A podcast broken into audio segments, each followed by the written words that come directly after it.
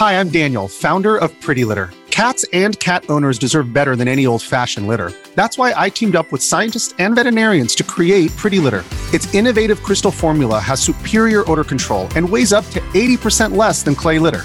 Pretty Litter even monitors health by changing colors to help detect early signs of potential illness. It's the world's smartest kitty litter. Go to prettylitter.com and use code SPOTIFY for 20% off your first order and a free cat toy. Terms and conditions apply. See site for details.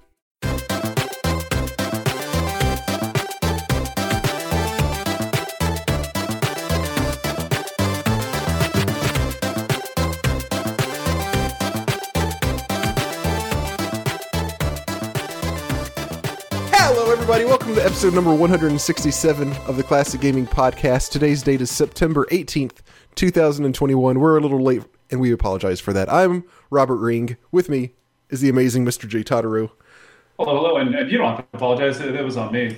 Robert has been uh, a sweet little angel in terms of uh, rescheduling and delays. So, um, yeah, definitely appreciate that. Well, we try we we try two things. We try first off, you know, to to not be late if we don't have to, but also one thing that I, that has always been kind of important to me. Actually, we've been we've been doing pretty good. I think we've been doing pretty good, Yeah. like throughout the past year, really. But one thing that has always been important to me, even from when we v- first started, this was always on my mind, which was I don't want to push us to stay on a strict schedule. If we want to, if if if we need to, or even just want to, like delay things for however for like a week or so. At sometimes like this is supposed to be fun more than anything. So I do. I I figured that's the best way to burn us out is to make sure that we stick to a schedule. So I've tried to, to make sure that we don't that we're not too hard as far as that goes. Yeah, I definitely appreciate that. there are definitely times when it, there there are times when I have a lot more free time to play a classic, and, and also just like an interest. Like I usually go through phases where I I have a list of games. Where I'm like, oh, these are some of the classic games that I want to play in the near future. But I don't always feel like playing those games. So I'm like, eh, I'm not going to play anything classic for a little while. And then there are times where it's like, well, I, I obviously want to keep playing games for the podcast, and like, you know, it just I don't ever want to force myself to like play something that I'm not going to enjoy because I think my opinion of it is going to be a little bit tainted. If that makes sense. Oh, definitely. Yeah, yeah. Yeah. So. Uh, all right. So Jay, this is a little bit old. Before we start talking about news and stuff, first off, how you doing? You doing good?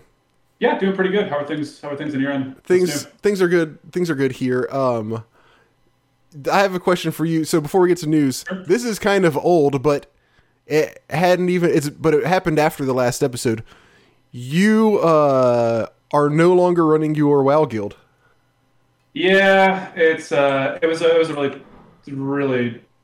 I'll be honest with you, one of the tougher things that I've had to do. In, Yeah, I in thought a while. so. I know. Yeah, I know. For a lot of people, like, what the fuck, like, you know, you know, what uh, different perspectives of it, but it was really tough. I spent a lot of time thinking about it and talking about it. Talked to my wife a lot about it. Talked to my brother, who it, just share with a lot of people that, that are unaware of like how meshed um, realistically my group of friends is is usually we move as a as a unit between different games and we you know we'll, we'll end up taking five or ten people we'll find a new game to play we'll play that for a little while and then you know we'll move on to different things it has been five or ten years before we've all found a game that we can all play together so when you know the the re-release of Burning Crusade came out, um, originally you know I just kind of told everybody like, hey, just so you guys are aware, this is what I'm doing. You know, if you guys are interested in this, let me know. And very quickly, it built a lot of traction. A lot of people were very interested in you know playing with with everybody, and also the content is really exciting. And so there was a there was a lot of excitement around it. So it was I ended up taking the helm as the the realistically the guild leader, and it, it's it's it's it was a decent amount of responsibility just to get everybody organized and make sure we have everybody's schedules working out. So we did that for a couple months prior to the release of it. I spent a lot of time building out the guild. I found people that I ended up picking up on the server. You know, different people that I didn't know to fill out the rest of our roster. It was a lot of t- it was a lot of time, and it was it was a lot of fun, and I actually really enjoyed doing it. So when we came to Burning Crusade, I was really excited to see what we could accomplish, and we accomplished a lot. We we we did a lot in the early weeks, which was great. It was very challenging. Um, it was a little bit tough at times because, as people are aware, you know, managing your friends is not always the the most fun thing. But for the most part, most people that, that I play with are great. So that part was it was actually extremely enjoyable. So when the the news came out regarding some of the challenge, oh, not the challenges, the atrocious, terrible things that Blizzard has been um, I don't want to say accused of because it's more than an accusation. At More than- yeah, the things yeah. that came, yeah, the things that came out um, regarding Blizzard came out. It was really tough, and so I talked with my, my, my younger brother who lives in, in another state. Um, I talked to him a lot because he, it was it's one of those things that allows me to connect with people who I don't who don't live within the same state as me anymore. So it was really tough for me to uh, ultimately make a decision because at the end of the day, you know, it, it's something that he and I can do together, and it means a lot because I, I really I'm very close with my younger brother. So um, I ended up making a decision, it was really tough because uh, realistically, this is you know 20 something of 20 something ish of my friends who are all doing this thing, and I'm basically in a way putting them in a really shitty spot because I am the I was the glue that held a lot of it together. Just to be completely frank, in terms of you know some of the new people and also managing the rest of the people that were there. So it was really tough. Um, they are still going, so a, a, lot of people did quit alongside me, um, not specifically for the same reason that I did, but just because they just felt like it was time for them. So yeah, it was it was a really tough decision, and I will tell you, Blizzard could not have made it so much easier towards the end because I canceled my subscription. My my subscription expired, and one of the guy who was taking over as the guild leader, he needed me to to transfer something over to him, so I had to resubscribe to my account for a couple hours to transfer stuff over to him. So I did that, and I emailed Blizzard and I was like, hey, you know, I sub for a you know I sub for a day. I just needed to transfer something over. Can you guys cancel my subscription and you know prorate me, give me back you know whatever percentage you guys want to give me, seventy five percent of my monthly subscription. And they were like, "Oh, we don't we don't do that. Sorry." And I'm like, "Oh, okay. Um, so here's an email from you guys a couple years ago where you did this for me. You know, this is you guys specifically prorated my subscription because I ended up quitting after a couple days into a month." And they were like, "Yeah, we don't have the capability of doing that." I'm like, "Oh, okay, cool. So can you escalate this? You know, whatever." Go up the chain. I got an email from manager. Yeah, it's not really something we can do. Blah blah blah blah. And so I just emailed them back. I'm like, "Listen, I'm asking you guys for like twelve dollars. Like this is this should not be a game breaking deal. Like you know, I've paid for 10, 15 different games from Diablo to StarCraft to Warcraft to WoW. I've had subscriptions on and off for you know 15 years. Um, I think it's crazy that you guys won't do it, but I just said, you know, thank you guys for making it really easy to to break away from this because holy shit, like it's just embarrassing that you guys won't give up the twelve dollars. And it's not even like at this point, it's like it's twelve dollars, right? But yeah. it's kind of the principle of the thing where it's just like, are you fucking serious? Like you're you're really gonna be that much sticklers over twelve dollars? So right. I just emailed them back. I sent them a nice long email, basically a big middle finger via text, and I was just like, you guys like made it so easy. Like thank you so much because I know uh, no matter what, I don't want to do anything to support you guys at, at, all. So, well, yeah. um, I mean, I, I know that was big because that was, I mean, honestly, that's been kind of like a big part of your like downtime in life in general for a very long time. Uh, wow. Yeah, off and on for sure. So, uh, I was, uh, I was impressed that you were like, because I mean, it's because it's easy to say, oh yeah, obviously, let's you know, you should stop playing, let's stop supporting them. But at the same time, the the other side of that is, why should this company's like dumbass actions? Uh, f- why should I have to stop doing something that I like just because they're being such yeah. fuckwads? And what impact will it have? That that was one of the things that I was really struggling with as well. Right. You know what I mean? Yeah. But um, so but but I was impressed given how big of kind of a thing this has always been for you that uh that you made the decision just to drop it. Yeah, I appreciate that. And Lisa, Lisa was amazing through this. I mean, she was very helpful, just kind of talking me through it. And, you know, give me give me a lot of a lot of feedback. Because you know, I, I, some people were very open to it. Share with you. Some of my friends were really cool about it, and other ones you know they were a little bit more some of them are still kind of pissed off just to be completely frank with you so and mm-hmm. like you know i get where they're coming from but i also it makes me a little bit sad because you know i feel like that's something if, if one of my friends told me that i would not bat an eye at it like realistically i had a lot of people that quit when we were playing overtime and that just if somebody messaged me and said like hey you know i got some real life stuff real life stuff going on or i just don't want to contribute the time sure like that's totally fine um, so I, I was hoping that i would get the same sort of response from everybody and for the most part, I did, but just not from everybody. Gotcha. Yeah, but no, I appreciate that. Well, uh, so have you? So I know you've been trying out a couple other MMO RPGs since you stopped that. Have you settled on anything yet? Have you found anything that you're like, I'm going to stick with this for a while? No, to be yeah. honest with you. So I played uh, a number of MMOs. So I played, um, I played uh, BDO, Black Desert Online, which is I don't I don't know if you know this. It's a fighting game basically. It's a fighting game MMO you do combos like a fighting game, and there's not a yeah. So that was um, that was very interesting to learn, and I tried it out, not really my my cup of tea. There were certain things about it that were kind of cool. The combat um, is a little bit too flashy, where it, it requires minimal sort of effort to do something really cool, which for me is not really my thing. I like to be the be at the helm of the control, and if if I'm if my character is going to do something pretty dope, I want to be the one that kind of triggers that. And the combos were just kind of like you basically just it, it, it's it's a uh, I, I believe it's um, cross platform or at least it's it's uh, capable of using a controller for it. Okay. So I think it's one of those things where it has to be simple enough to where somebody with a controller can do the flashy combos and stuff.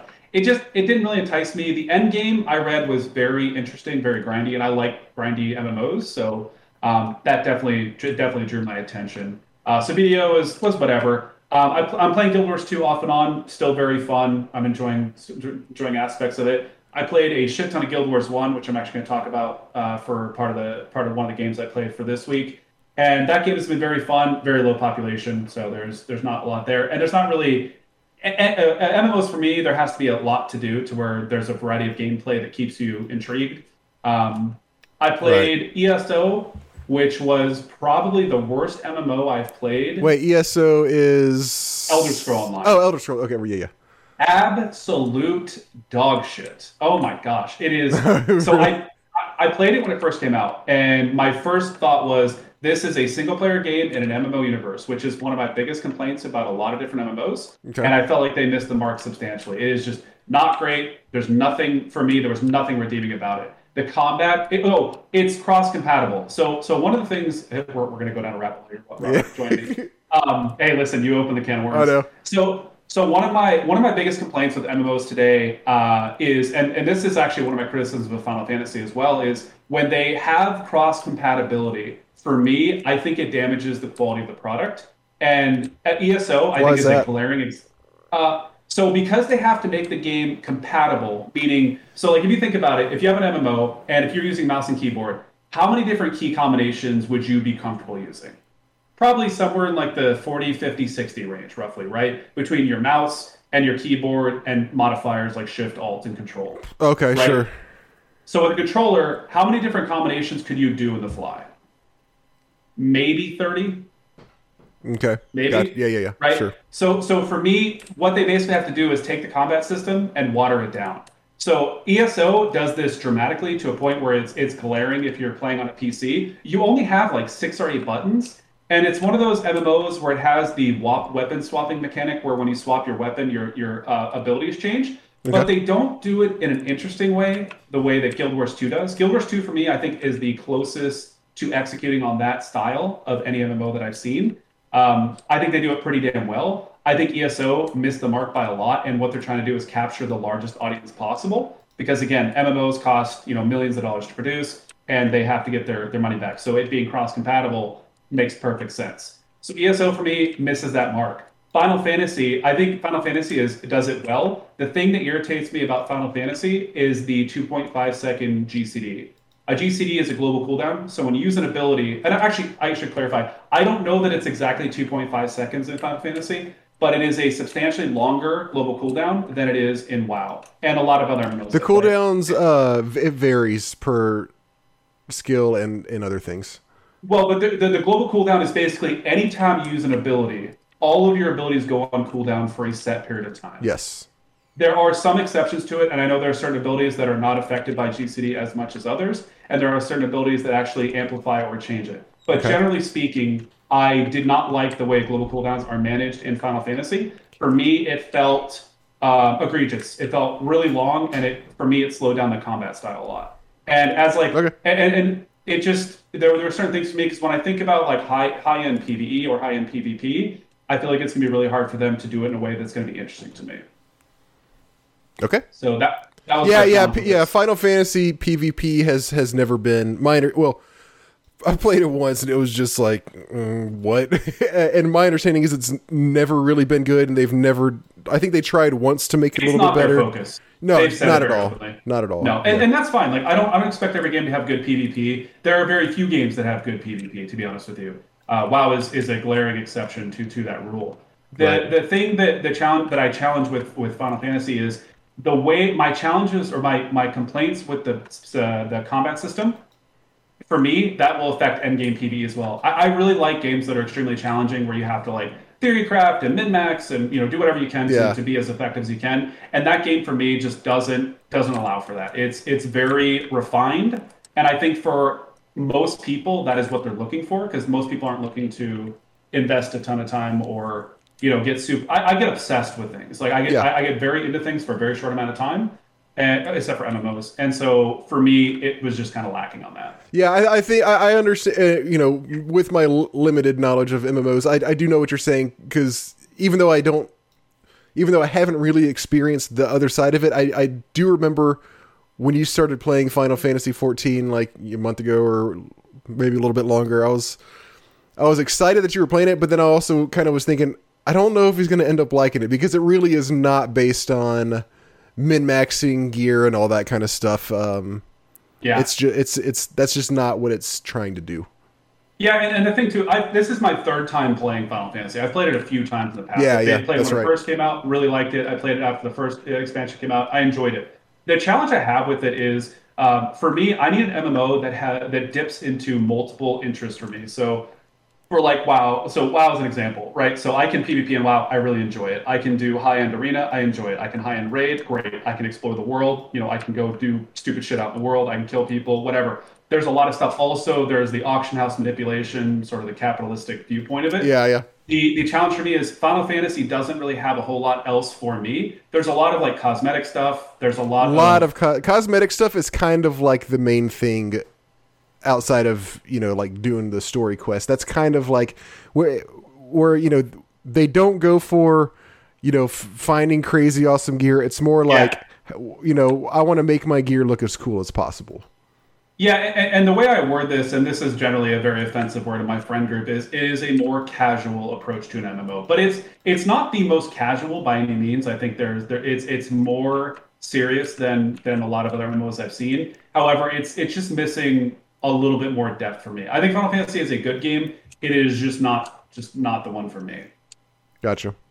Um, so that's yeah, ESO. Oh, by the way, ESO. Oh my gosh, this this was this was the deal breaker. This was the Alt F4 uninstall, by the way. So uh, I was doing battlegrounds because I was like, okay, well at least it has PvP and they have structured battlegrounds. So queue up for some battlegrounds. What I find out is if you queue into a battleground, I think the max level is 60 or 50. It doesn't really matter, but uh, if you queue to a battleground, I was like level 12 or 11. You play against people of any level. So I'd go into battlegrounds fighting against max level people with full gear. So I would walk into battleground, I would hit somebody, and they wouldn't even notice that I was there, and then they would turn around and sneeze, and I would die. and and I'm just like, in what fucking universe would you ever think that this is the right approach to, to do for PvP? Like, Yeah.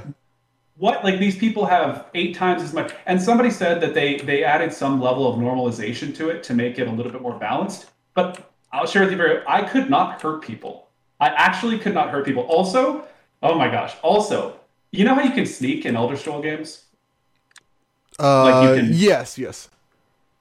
in pvp if you sneak it doesn't do anything Like it doesn't give you backstab see. or anything. Oh. I can still see you. So I was sneaking up with this guy, and he just turns around, and it was like a fucking cartoon comic. Like he just like turns around and just like looks at me like, "What the fuck is this guy doing?" and I'm just like walking around crouched, like, "Wow, I thought this would give me some some relevance of like stealth, so that I could sneak Yeah, up yeah. on him." Nope. Just walked up to him like an idiot, and then he just killed me while I was crouched down. It's like uh one of those cartoons where somebody hiding behind a bush, like Yeah. sneak around carrying a bush in front of them.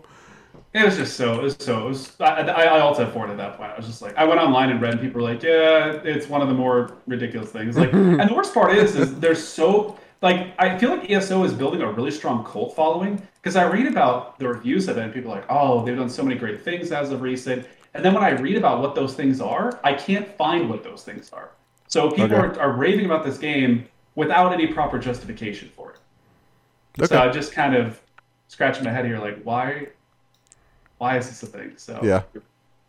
Um, Okay. So New World comes out here in I want to say two weeks or so. New World is Amazon's MMO. I'm probably going to give it a try with some friends. I'm not super keen on it. I it has a combat style that I'm not super thrilled about, but I think it's a game that I'll at least enjoy playing for a couple months. My heart is is dedicated to Ashes at this point, and managing the guild on WoW gave me some really good experience of how to manage a guild, uh, which I really appreciated because guild management is a big part of Ashes. Um, so I'm definitely looking forward to that. The I'm, I'm going to pre-order Ashes at a certain point, and I will once I can start playing the beta, which you can play alpha right now. And my God, dude, the developers of this game, like I would love to work for their company. They they're just incredible. Like they they do once a month they do like a three hour call and it's just open forum where they basically just answer questions about the game they share where they're at what challenges they're experiencing what things they're excited about they show off a bunch of stuff and they don't do this, this is one of my complaints about steam and i know you and i have talked about this when you're looking to buy a new game on steam when you try to watch the preview or the, the trailer for the game and they don't show you combat they just give you some like like BDO. If you ever want to, you ever want a prime example of this BDO. If you go on there, that's Black Black Desert Online, by the way if you go on there and you try and look at the combat, you just get a bunch of flashy videos and cutscenes. And I'm like, I don't care about this. Like, show me the game. Like, I'm not, I'm not here right. to buy a cutscene. Yeah. Like, I'm here to buy the game. For Ashes, they go ham, dude. They, they just like log into the world, and if there's bugs, they're like, oh yeah, this is a bug. We're aware of this. Like, don't like, we're working on this. Blah blah blah. And they just keep going, and they they they just play the game as it is. They talk about what they're really excited about. They show off the things they're working on, and they answer questions for um, for the fan base. Like, I, I just I cannot circle jerk these people anymore or any harder. Like they just are doing everything that I want, and they haven't, knock on wood, had any scandals so far. That is my Whew. one concern: is that there's going to be some massive scandal of some kind.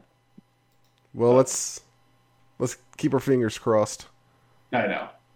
So, but yeah, so that's uh, that's been kind of the MMO verse right now. I've been playing right. a lot of other games as of recent, a lot of a lot of single player games. I'll talk about that towards the end of the podcast. Sure.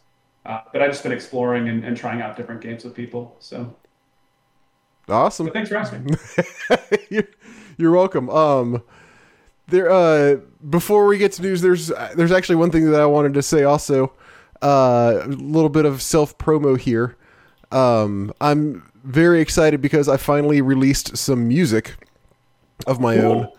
Uh, it's only one song so far. My plan is to release songs one song at a time. I, I, have a full album mapped out in my well, not just in my head. I have it mapped out on paper, but I have a full album planned out, and I'm releasing individual songs at a time.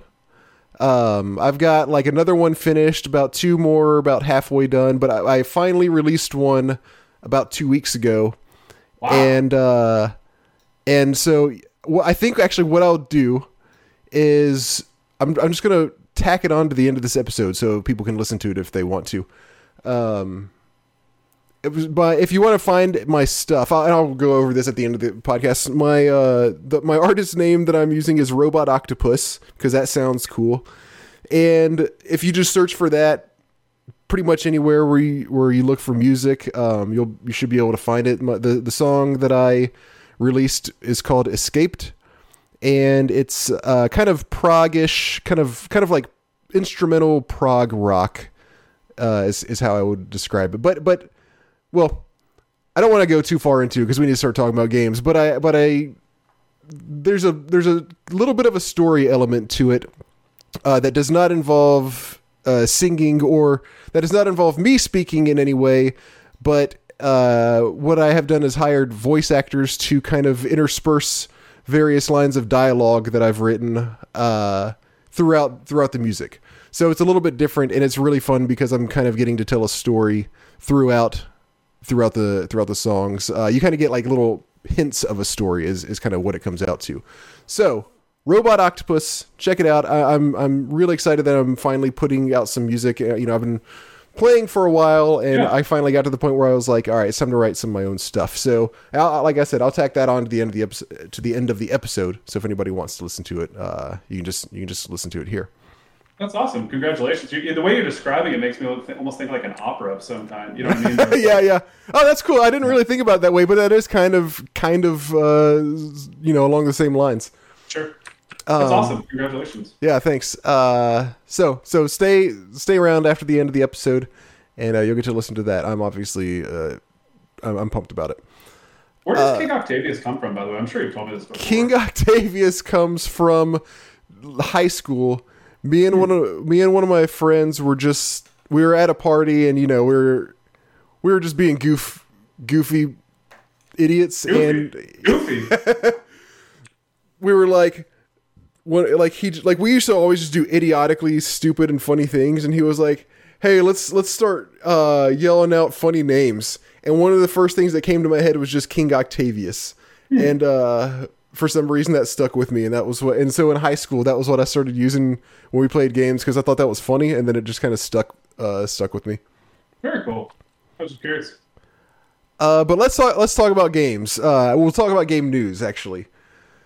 Uh, I didn't have time to compile it, so I'm just flipping through my emails, looking at things that I emailed to myself. Uh, the Myst remake is out, so uh, so that's it's it's basically Myst just remade. I mean, that's what it's not a uh, it's not an over like a complete Remake, overhaul. Um, well, I guess. Well, I'm sorry. It is basically is a complete overhaul. It still follows the general Myst format. I don't know how okay. I don't know how close the puzzles are to the original puzzles, but it is free roam. It, it's not like slideshow style like the original Myst, but uh, but that but that's out. I think it's gotten like okay reviews, not great, but not not, not bad either. Um, I think Final Fantasy IV Pixel Remaster is out. Uh, yes, it is. Final Fantasy po- Final Fantasy IV Pixel Remaster is out. Um, I haven't been he- hearing good things about. Well, okay, haven't been hearing bad things about these games. I've been have I've been hearing weird things. So the Pixel Remaster series is, you know, the original Final Fantasy games that they're re-releasing with like like in pixel format, un- unlike you know how they did a 3D version of Final Fantasy 3 for DS, for instance. It's not that. It is ju- it is pixel remasters, but they're also like tweaking them and doing weird stuff and two things. One is the font which everybody has complained about and I finally looked at it one day. The font looks ridiculous cuz they don't use the original font for some reason. They use like a very high res font which looks really really stupid on top of 8-bit graphics uh, or 16 bit, whatever the case may be, depending on which one you're playing. Also, I heard, I don't know if this is true for all of them. I think this is true for all of them, but I only know for sure that it's true for the first one. It has diagonal movement. What? Isn't that like what? Why? Why would? Why? I mean, I guess the answer is like so you can get places faster, but that's What? like that's that would ruin the feel of it to me. Uh like it's just like these games are not supposed to you know the the 2D ones you're not supposed to be able to move diagonally. That's just not what it is. It kind of I don't know. It's it's, It sounds it's like a hybrid almost, like an, an attempted hybrid, I should say. I don't know if I'd go that far because it's still 2D and you know 8-bit or 16-bit graphics and all that, but That's bizarre. it's it's kind of bizarre. Um, it, it it takes away from the from the feel of it being a classic game. Um, yeah, that's kind of what I was wondering. not not that there weren't classic games that did that, but just that you know, it, very notably, the, the Final Fantasy games and basically any RPG did not have that. It was upright. Everything was a grid based movement. So whatever. That game's out. Um, so whatever, that game's out. yeah, collection of Saga Final Fantasy Legend. Co- sorry, collection of Saga Final Fantasy Legend is coming to mobile on September 22nd and Steam on October 21st. Aren't these the uh the Game Boy games? I don't know. I don't recognize the name. Like I, I've been very busy lately, so I haven't really been able to do a whole lot of research. Okay, yes, these are the Game Boy games that weren't that were not actually Final Fantasy games, but they just called them that uh, in the United States, so they could so they would sell better. So for money, Yeah, Quake remaster came out. It's supposed to be if you like Quake, it's supposed to be amazing. I don't really like Quake, so I haven't. I'm not very interested. Uh, I- I was looking at. I saw an infograph this week. You know, like one of those like video graphs things where it like shows a a, a data. It shows data over time, and it was Yeah. it was the esports. It was like esports uh, winnings from like 2000 on based on game. Dude, CS:GO from like 2000 to like 2010 was the front runner by like a substantial amount. I never knew that. I always thought that Warcraft 3 was the premier. wait, CS:GO. I thought CS:GO didn't come out until Sorry, like two. CS. Sorry, CS, Oh, and then oh, okay. into CS:GO. Gotcha. Yeah, it was it was Counter Strike into Counter Strike Go, were just the like the monsters when it came to prize winnings. StarCraft obviously held a candle to it for its peak for the four years or whatever it was. Sure. Yeah. It was just crazy to me when you see how much money they were awarding. And then obviously Dota took over at a certain point and, and, and ran with what they did. What's crazy to me as well is based on the data I was reading, Fortnite realistically hasn't been like I assumed that Fortnite was the most dominant at a certain point, and it really wasn't. Like I think it, it peaked for a while, but it was never as and it was not as high as I thought it would be. I guess with how big Fortnite is.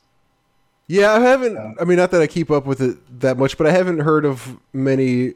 Oh, this is a big Fortnite tournament coming up. Whereas, you know, I do hear about other stuff like, like you said, like especially Dota, where they have like you, you know like Yeah, they, they do. enormous prize Yeah. pools once a year. I cannot believe nobody else has stolen that business model. By the way, it is actually um, it's just crazy to me. What of of of Ti the way they the way they fund the, uh, the way they fund Ti. big tur- big money tournaments? Well, I mean, the, the way that Dota does it is they sell a bunch of in-game stuff, and a percentage of what is purchased goes towards the prize pool. And they have always superseded, not always, excuse me, they have superseded in a lot of years uh, uh, comparable games. And I've always found that to be i- incredible to me that like League, for instance, has never tried to mirror that that model because I feel like they could easily do that and drive up the prize winnings for their tournaments a lot. But Prize so. anyways, Um, and then the other thing is GOG has released some new uh, some new old games on their uh, website. Six Star Trek games. So if you're into classic Star Wow. Trek games, that's pretty awesome. Uh, let's see: Star Trek Voyager Elite Force, Star Trek Elite Force Two, Star Trek Hidden Evil, Star Trek Starfleet Command Three, and Star Trek Bridge Commander. Um. Then, outside of Star Trek stuff, they have released Grandmaster Chess, King's Table, The Legend of Ragnarok, and Theater of War. And then, actually, there's one more news thing. Uh, they've announced a Star Wars Knights of the Old Republic remake at a big PlayStation thing recently. Uh, it, it is, I, I, my understanding is, it is not PS5 exclusive. It is going to be on PC as well. But um, pretty big news because KOTOR is a very well, a very loved yeah. RPG, even among like people who aren't really Star Wars fans. Uh, it was fantastic in the day. I I would like to play it again soon. See how see how it holds up. I mean, I mean, I remember the story being really good, so I imagine it probably does hold up pretty well.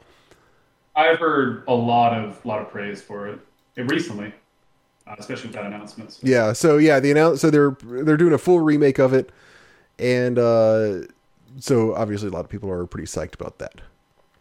Understandably. Well, yeah. Okay, time to talk about the games we've been playing. Today, uh, today is day uh day of the quarter, game of Yeah, the- game of the quarter day. We're gonna talk Game about front mission. This one was ultimately my uh my turn. Uh, I, I came up with a few and told you to pick one, and think you and you went with front mission. So we'll talk about that. I, would like to save it for last and talk about our other stuff first. Um, I'll go first this time. games. I have one. I have one other game besides this. Do you want to? Yeah, we could. If you want to rotate, because I actually have two this week. So we, if you want to break it up, So wh- how are you saying we should do it? like if you want to go first, and then I'll go with one, and then you can go, and then I can close this out. Because I, I have two games as well. I just have this one and front mission. So you have Oh, front. my apologies. Okay. you have two plus front mission. Yes, I may. I'll, we'll see how we're doing on timing, because I may hold off on talking. About Okay, all right. Then I'll go first, and you start going, and, we'll- and you can just decide based on how long you've Okay. gone. The, the the game that I played besides front mission is uh, Tony Hawk Pro Skater Three. Oh, cool! What Yeah. a great soundtrack. This one was um uh, I think this was on my New Year's gaming resolutions this year. And this so this came out in 2001. This was the first Tony Hawk game that I ever played. Um the Game for me too, actually. At least seriously, I guess. Okay. So yeah, I had uh, you know heard about the series of course. It- everybody was always Yeah. talking about how awesome it was and to me I was just like it's just a skateboarding game. I don't really I don't really care, you know, I'm not really that interested, but 2001 was the year that I went to college and I was hanging out in one of my friend's dorm rooms and he was playing it and I was like, "Oh man, this actually looks kind of sweet." I gave it a shot. so I played it for a minute, and then I instantly realized like why everybody, why everybody loved it so much. It was uh so fun, like doing like not learning the tricks, but kind of like nailing tricks and seeing how well you could chain them together and going all over like the levels and finding places where you could do jumps and rail slides. Is that what, what it's called, right? Rail slide? Uh, Rail? Rail grind. Yeah, grinding. Yeah, real Yeah. grinding We're so old. We're so old. Somebody's out there like screaming at us right now. and all You that, idiots! all that kind of stuff. Um, Oh my god! Stop. So, uh, and I I did play the fourth one also when it came out. Um, Out of those, those were the only two I ever played, and three was my favorite one. So uh, I gave it another shot, and I did not love it as much, but Yeah. but it was still a very good game, and I can still recognize all the things that it does great. It's just. I don't know exactly uh, why I wasn't feeling it as much because there was not a lot where I was like, "Oh, I don't like this, I don't like that." Like I really liked everything. It's just, maybe I just wasn't necessarily as much in the mood for it as I thought it was. I- I'm not really sure, but Did you do a lot of free skating or did you do the campaign?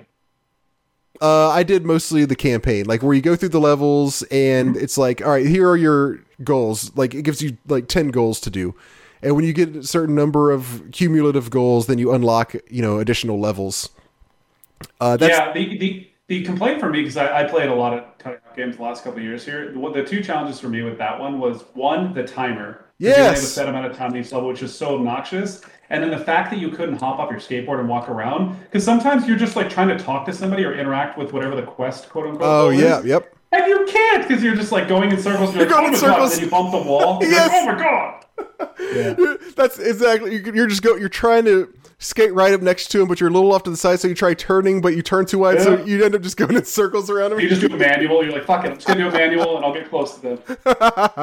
That's exactly right, and the and the timer too, which I understand Yeah. why they have it because some because every level has a goal of get this many points, so they need a time limit, you know, for you to get that many points within. Otherwise, uh, you know, anybody could get any number of points, but it could have been, you know, they could have said get this many points within three minutes, and then had a timer that doesn't necessarily end the level. That would have been the way to do it. Uh, it's like you know, if the timer goes off, then you can't, you know, then you're cut off on that on the score, um, like goal. Or whatever. Yeah, but it would really be nice to not because yeah, it's like two and a half minutes, right? Two and a half or three minutes maybe, Yeah. Makes sense. and uh, so you only get to skate around for three minutes before you got to start the level over, and there's loading screens and stuff like that in between. So that is a bit of a pain.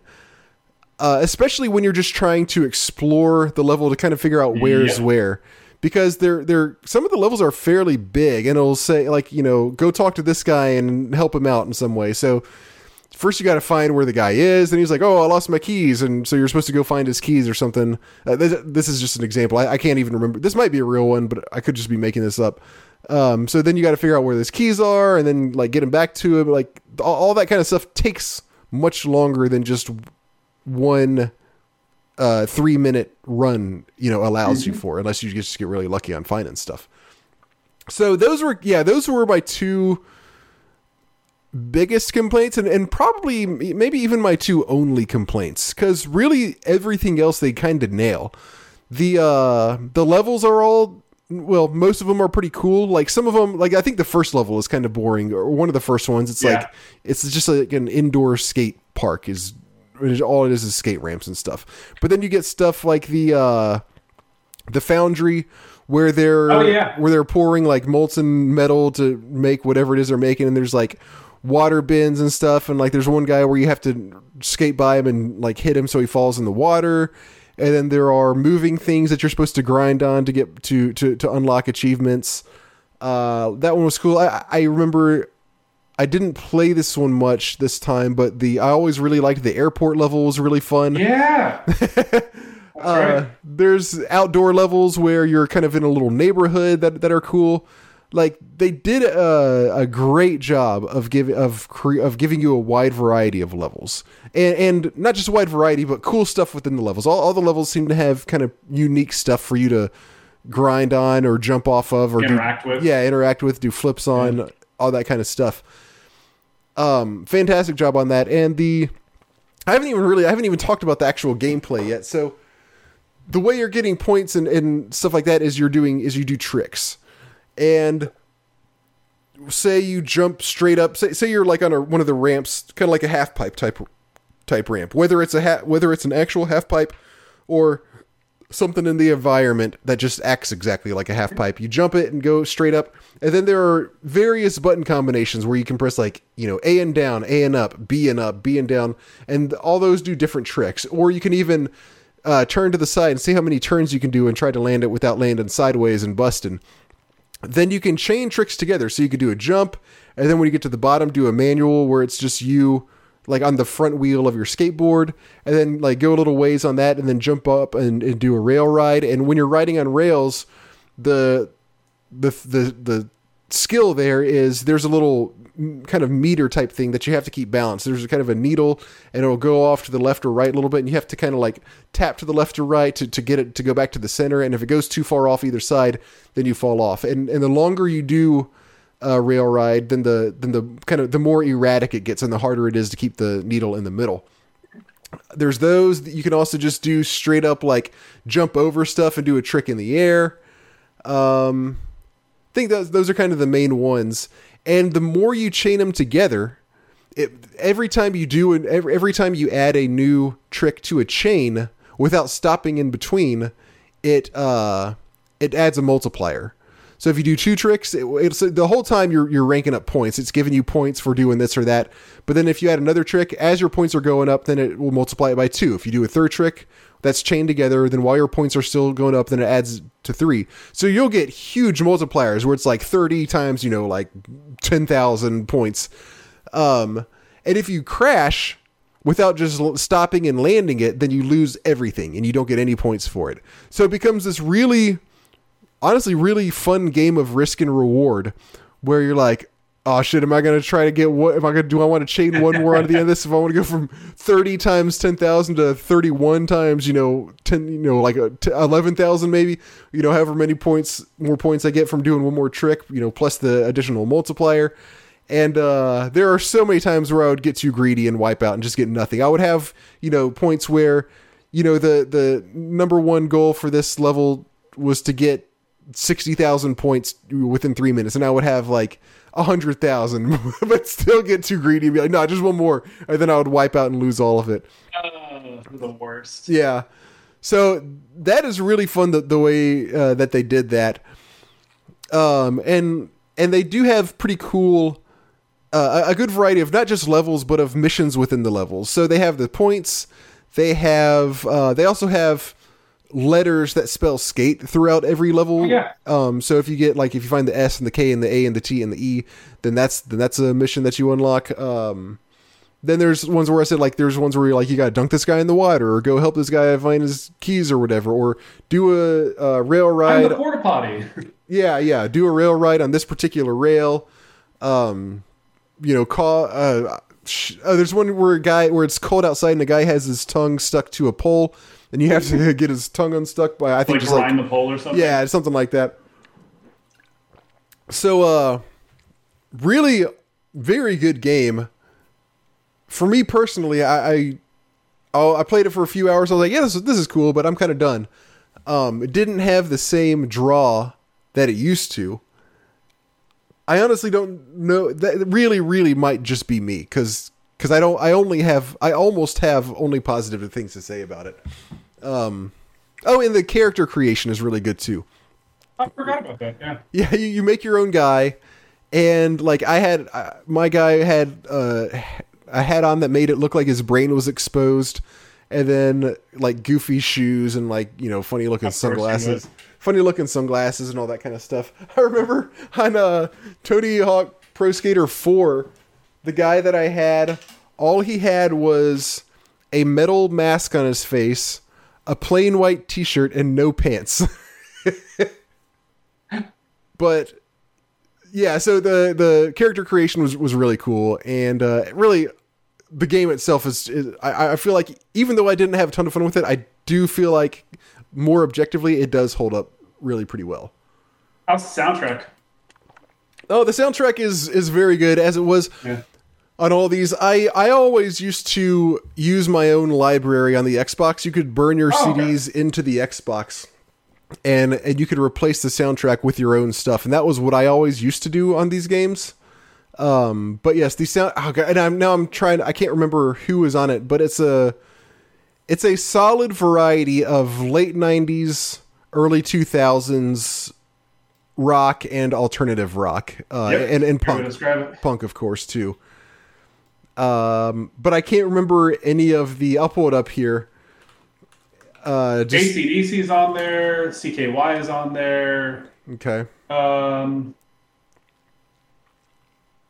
I just remember like because the one the one of my complaints about that game is whenever you start playing it, you the soundtrack always starts from the very beginning, so you generally heard the first four or five songs more than yeah. the rest of the soundtrack, obviously, and that drove me freaking bananas at times. The Ramones are on here. Motorhead is here. Oh, yeah. A bunch of people, honestly, that I haven't heard of or that I didn't remember. Rollins Band. Um, but you know what was funny? And actually, now that I say it, I, I'm pretty sure they had the thing where you could put your own music on the third one. I know it had it on the fourth one. I, I think it had it on the third one, but I could could be wrong. It might have just been the fourth. But either way, it did the same exact thing when you used your own music. It randomized it, but it randomized it the same way every time. So you're so it was the exact same thing. You're always listening to the exact same th- songs in the same order. So for me, I think it was like "Welcome to the Jungle," baby, was the first Yeah. one that it played every single time. Yep. I'll be, I'll be honest with you, I'm not a huge ACDC person too, so like that that song for me was like every time I come on. Like, Well, "Oh, that's I- not I you're that's not it." that's not ACDC. You're thinking of something else. Oh, sorry. There, there, there's an ACDC song that's like the first two or three on there, isn't there? Uh, I don't remember. It very well, very well could be. Uh, it looks like they were on the fourth one. Okay, yeah, so it's pretty early in the, the track list. Uh, TNT was their song on the on the uh, yeah, not, the fourth not a huge fan of that song. Yeah, I'm not big into ACDC. I mean, AC, they're they're Oh, they're I they're, figured they're cool. No, they're I mean they're cool, but I'm just not like a huge fan. So that's what I got for Tony Hawk Pro Skater 3. Why don't you talk about something? Sure. Let's talk about something. So, um, as I kind of talked about earlier when we went through the MMO segment, I've been playing a lot of Guild Wars 1, uh, which, by the way, was an absolute pain in the ass to get my account back. Oh my god, ArenaNet, please, I beg of you. Oh, you used job. your same old account? I did. Well, Wow. I don't have to pay for it because it's thirty dollars. It's thirty dollars, and I was like, do I really want to pay thirty dollars for a game that I might not want to play? I was like, eh, not really. So I Damn. reached out to them, and I'm like, hey, uh, I used to have an Arena account. Like, here's all the details. What questions can I answer for you? Uh, the email address associated with it is no longer valid. It's gone. It's it, it, it they the company who owns the email address is no longer in existence. They haven't been around for like 20 years because this game came out in the early 2000s. So I emailed them and I tell them this, and their response is, "Can you please reach out to the email provider and ask them to open your email address back up?" That's, that's the response back. I sent them this like really long form, nice email. I What? broke it out to make it very clear what I need from them, and they just responded back with. And so I'm just Good luck with that. I'm like so frustrated. So I'm like, okay, listen. So I get, you know, I respond back and I'm like, hey, here, here- as I said before, I can't do that. Here's why. You know, whatever questions I can answer for you, let me know. I'm happy to do it. Blah blah blah blah. They come back. Um, we're gonna ask you to to reach out to your email provider. And I'm like, okay, I'm gonna need you to escalate this to anybody else in your company because apparently you can't read. Um, I don't have the ability to do that. That does not exist. That's not an option. I had a Guild Wars 1 account, it doesn't work. And as well, my Guild Wars 2 account isn't working because for whatever reason, they keep failing to merge my old, um, or my Guild Wars 2 account with the new email address. And I said that to him again. I said, I'm asking for two things. I need my Guild Wars 1 account back. I need you guys to merge my, um, my Guild Wars accounts together because I need them both. And so they emailed me back really uh, frustrated. I'll say it that way. They were definitely not super thrilled to hear from me again, which I'm not trying to be like, oh, be scared of me, but it was just so freaking frustrating, man. So they finally fix it, and I'm like, finally. Okay. So um, it's just crazy to me because I know they're hurting for for player base. So I'm like, why the fuck would you not do a better job of managing this system? Because realistically, I almost gave up. And it's like I actually, I'll be honest with you, I probably spent 20 to 25 hours over the last couple weeks playing Guild Wars 1 and Guild Wars 2. So I'm just like really frustrated with ArenaNet because I'm like, guys, I'm trying to play your game and you guys are making it really, really hard. So got my accounts back, uh, and I, I, played a lot of Guild Wars 1. So, Guild Wars 1 is a very unique approach to MMO, as I've shared before on the podcast. This game came out in the early 2000s, and it was a game that was in place. The idea was, it, I think it came out in like 2003, 2004, actually. Let, let me look at specific dates. But the idea of it was, sorry, I'm going to jump to the date because I want to see exactly what it was. 2005. Yeah. So part of part of um, the motivation for Guild Wars One because I played the beta for it way back in the day and I enjoyed it. I, have shared that that experience in the podcast before. One of the the things that they were working on is they wanted to address a lot of the negative feedback that was going on with a lot of MMOs at the time, uh, and they did that to some extent. But they, from my perspective, it they tried too hard to go against what the meta was and failed to do something great if gotcha. that makes any yeah, sense. Yeah, yeah, So they, uh, and, and, again, and one of the things that I want to jump back on from our prior conversation about MMOs, I don't really care for stories in MMOs. I don't really care for stories that much a, a, anymore, to be honest with you, in most games. But especially for MMOs, it just doesn't do anything for me. It, it, I think it's something that ends up taking away from the rest of the product, and I wish that um, they had spent more time on other features. Hmm. Guild Wars 1, not a, a massive story, but there's definitely a story that's tied to it.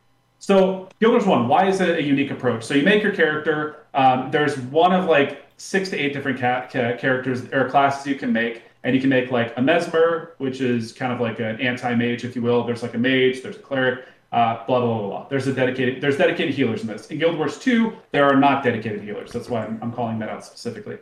So when you make your character, you make a warrior, whatever you want. You have to eventually choose a subclass. So you can be like a warrior necromancer, a warrior archer, a ranger, whatever it's called. Um, you could be a warrior mesmer. You could be a mesmer cleric. You could be whatever you want, realistically. But you pick a primary class and then a, a, a secondary class that realistically you only get to pick from those general abilities. And there are certain other features that you get for doing so.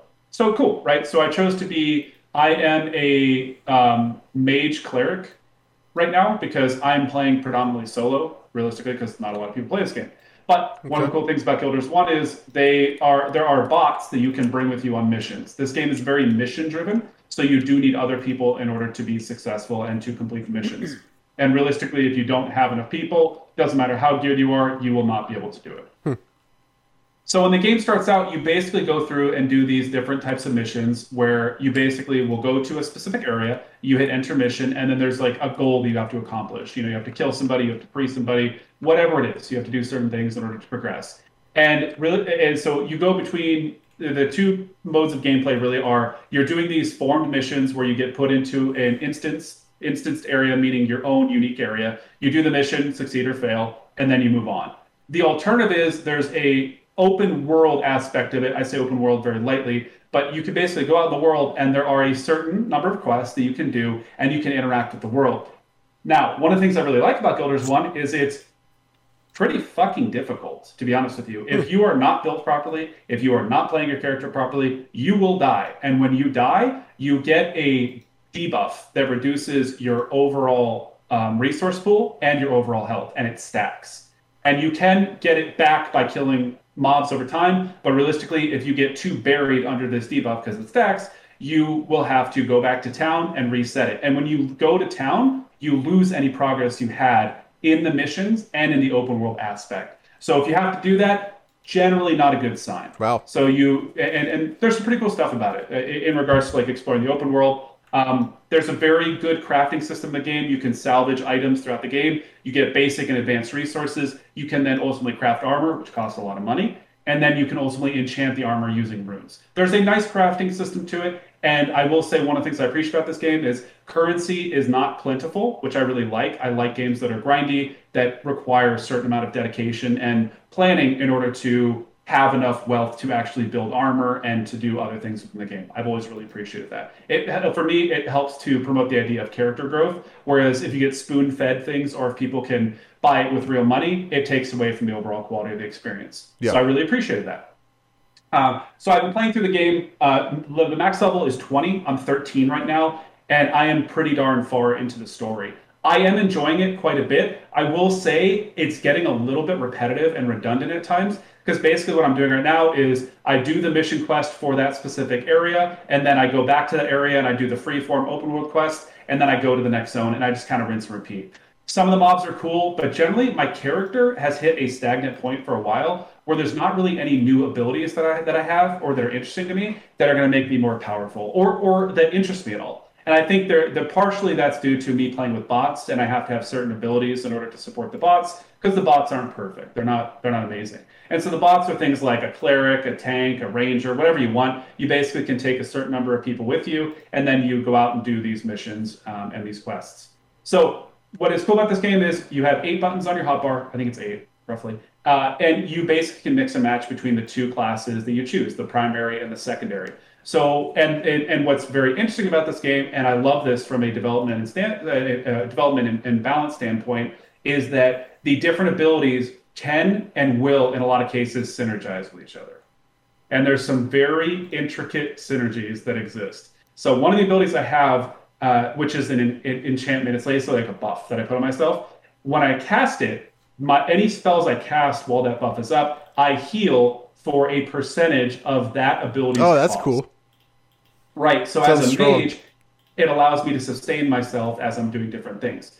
And what, what's exciting about it is you have stat points that you put into your abilities. So if I put stat points into the category that that ability is uh, based off of, so like I think it's called like storage and regen or something, then that ability gets stronger. And so, for instance, that ability, the percentage that I get healed goes up. So right now it's at 300%. So if I cast an ability that costs five mana, I heal for 15, right? Pretty darn cool. But what's more exciting about it is as I have higher level abilities that are more expensive, it scales even more. So if I cast Firestorm, which costs 15 mana, well, I heal for 45. And that's a lot, right? Because my max health at level 13 is like 300.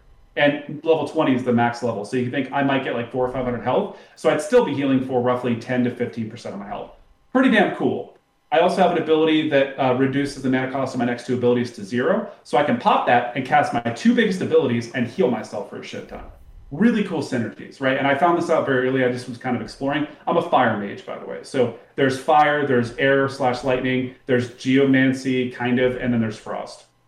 I found fire to be the most effective because it does the most damage. And realistically, damage is really crucial in the in the world all the mobs, which I love by the way, are assigned classes, and they're not shown. It doesn't say like you know this type, this mob is a mesmer necromancer. You just start to feel it out, and so the mobs are all the classes that you know and love throughout the game.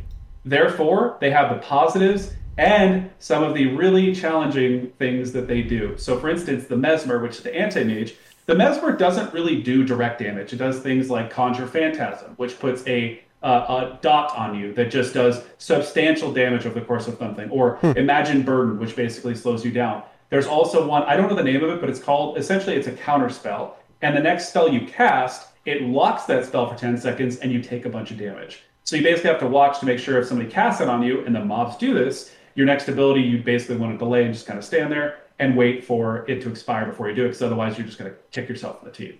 There's also one called Backfire that they do, where every time you cast a spell for a certain period of time, you take damage.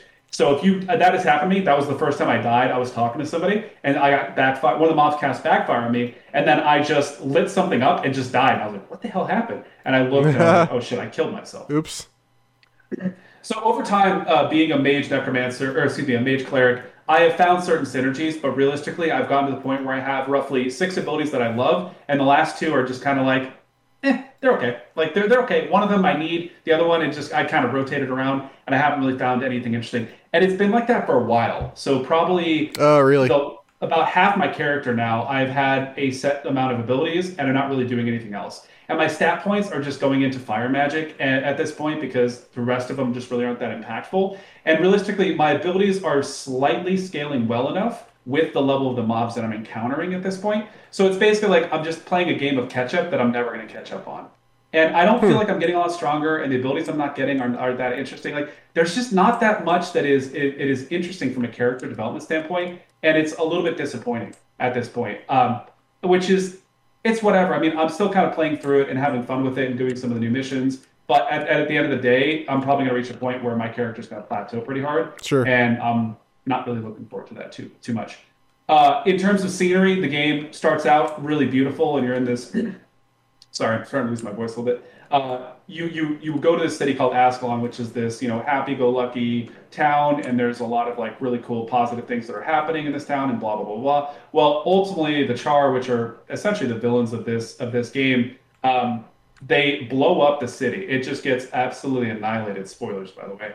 And then you go into what's called Old Ascalon, which is basically you are, uh, let's say a year later, I think, you are basically interacting with Ascalon after it's been destroyed. So you're basically going through the remnants of a destroyed city, which is really dark and it's it's a lot of browns and greens and you know a lot of fire and shit. And then you get out of there and you make it up into what's called Yak's Bend, which is this beautiful snowy area full of dwarves.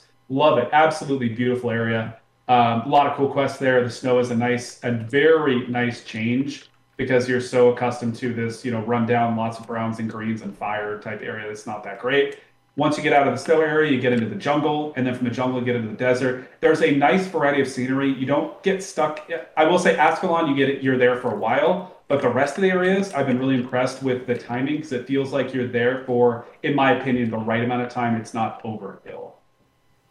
Um, trying to think what else.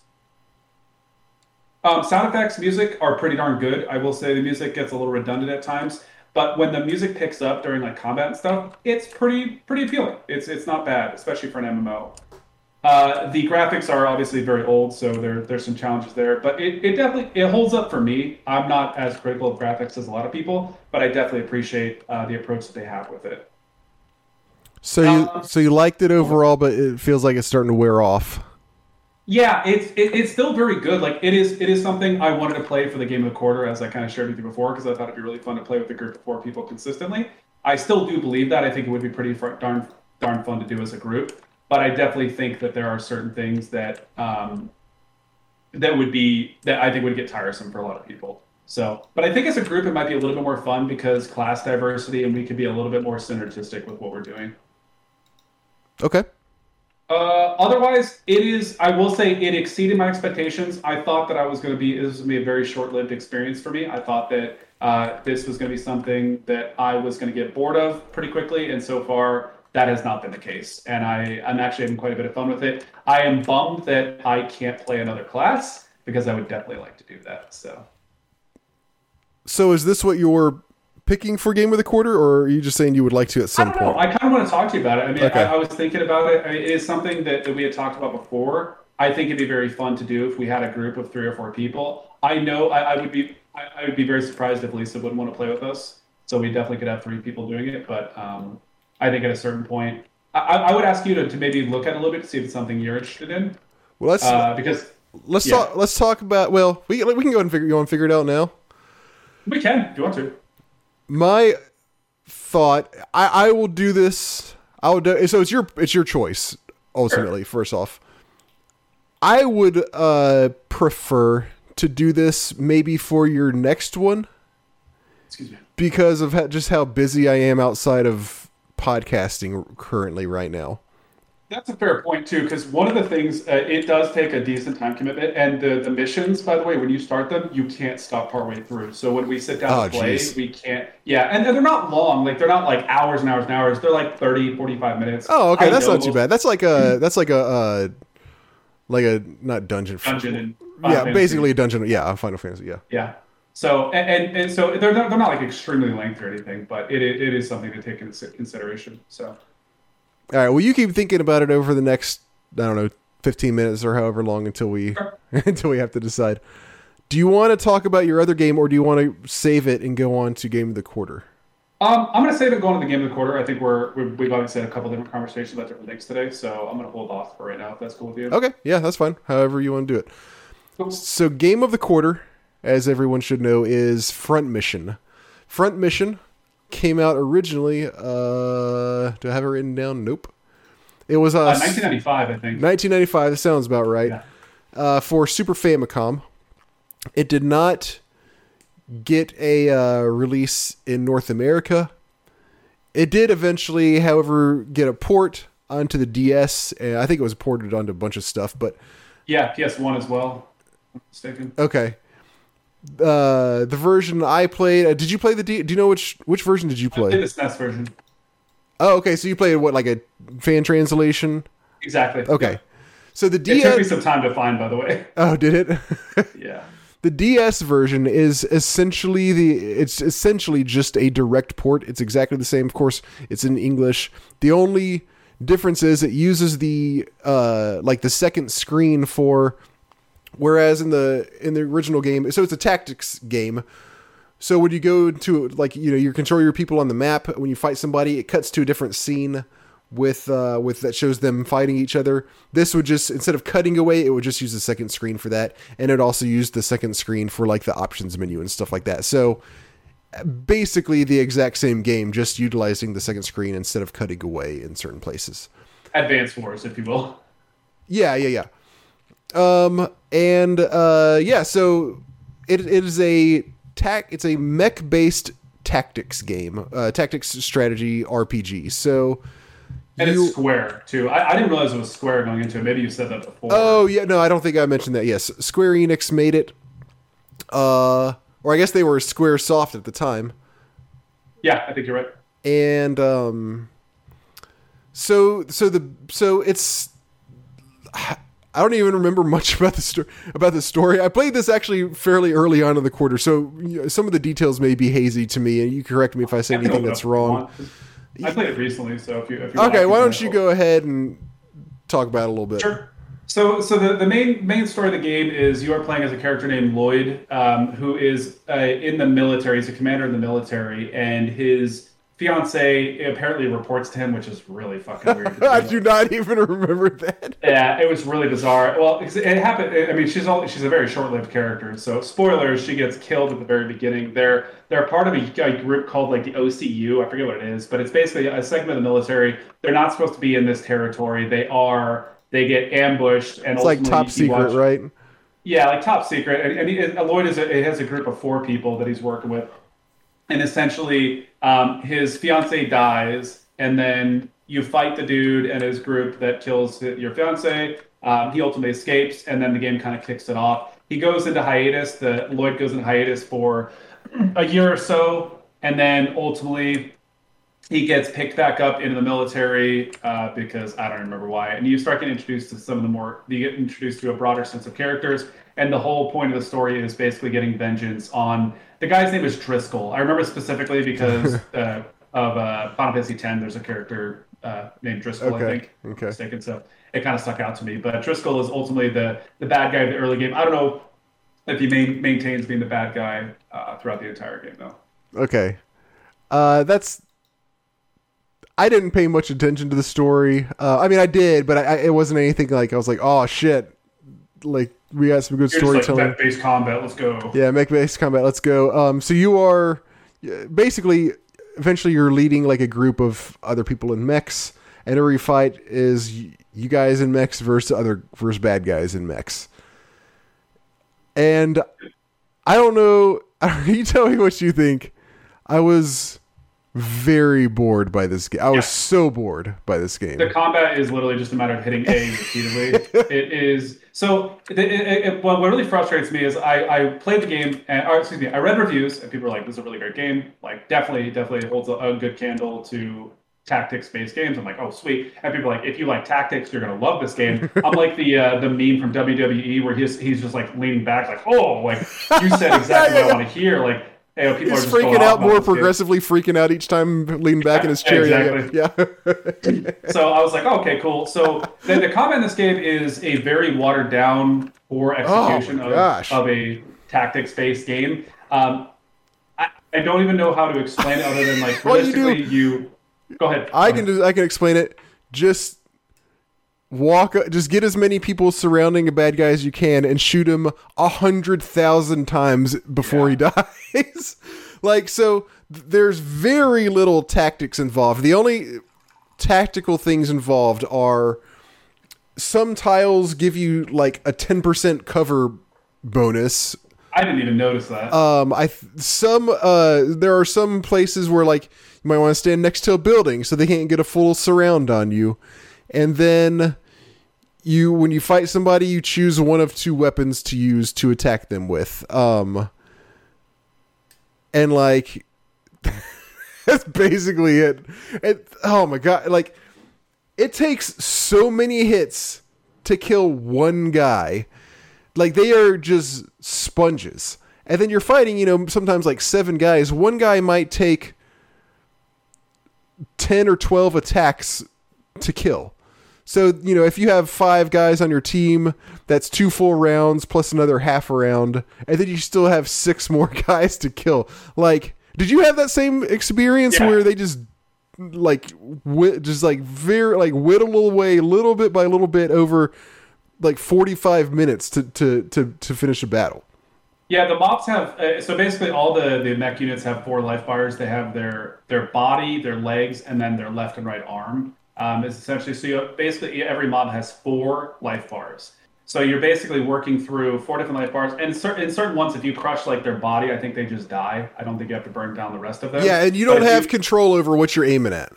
Correct. Yeah, you basically just like fire into them, and then sometimes you'll hit the spots you want to, and other times, other times you won't. Which actually, most of the time, in my experience, you you, you won't. right. So um, yes, and you're basically just. And, and by the way, my God, your characters and the enemy miss way too much in this game. Well, like, why is your accuracy so slow? Maybe maybe it ramps up over time. But I was just like, I would attack somebody, and I'm like, well, this person's. It's going to take me like four or five hits to kill. Oh, I missed. Okay, there's another hit that I have to do in order to get this guy. Oh, I missed again. Oh, he missed me. Oh, great. We just wasted a bunch of time. Nobody did anything this round. And then it does a every time, like you said, it does a Fire Emblem style cutscene, which just makes it take even longer. So I don't need to see Did you him. turn up the speed? I I don't know. I'm not sure. I don't remember. So, so the, the base speed, ready for this, is high. okay. So I was like, oh, I'm gonna go check the settings to see if I can like turn the speed. So you it's can- on high. so you I'm can like, only- There's a slower version. So you can only turn it down. Yeah. oh my! Why? Why would it? Oh, I don't like know. I need to watch more of this same animation a hundred times. Yeah, the Uh, animation is very boring, by the way. Yeah, the animation is very boring. Like the graphics are cool. The game looks really cool. Like it's got a, does. it's got that super vin like that 16-bit Super Nintendo style that everybody loves. Like it looks great, but they just but that's it. That's the extent of it. Like everything it. looks pretty cool, but nothing happens cool. And and you don't have even though you can choose, you know, this like pretty much you can choose whenever you attack somebody, you have two guns that you can choose from typically. Or um, melee. Yeah, or melee. But it, nothing does anything special. It's nothing like you know Final Fantasy Tactics, for instance, where it's like, oh, you have all these cool abilities. You can Yep. you can use Classes. your imagination and do things a bunch of different ways. It's just like this gun does a little more damage and has a little less range, and this It gun fires more frequently, or it like fires, it hits multiple times and does like that was the other thing too. Is like certain abilities would be like this ability attacks eight times for one damage. this ability attacks for two times for four damage. I'm yeah, like, yeah. Holy shit. cares? Like that was the same thing. Yes, that was another thing I was going to bring up. Um, so in between fights, you uh, Oh, yeah. you go to like a base and talk to people, and the story goes a little bit, and then you can upgrade your gear. That Yeah. the upgrading the gear is the most boring gear upgrading process ever because. So, like, say you want to upgrade your right arm, the whatever gun is on your right arm. So, there's like maybe 20, maybe not 20, maybe like 10 or 12, 15 right arm guns that you can scroll through. And every single one is like what you said. It's like, uh, this one does 22 damage instead of 21, but it has a 5% less chance to hit. This one does 23 damage, but has a, you know, 27%, like a little bit, like two more percent less chance to hit.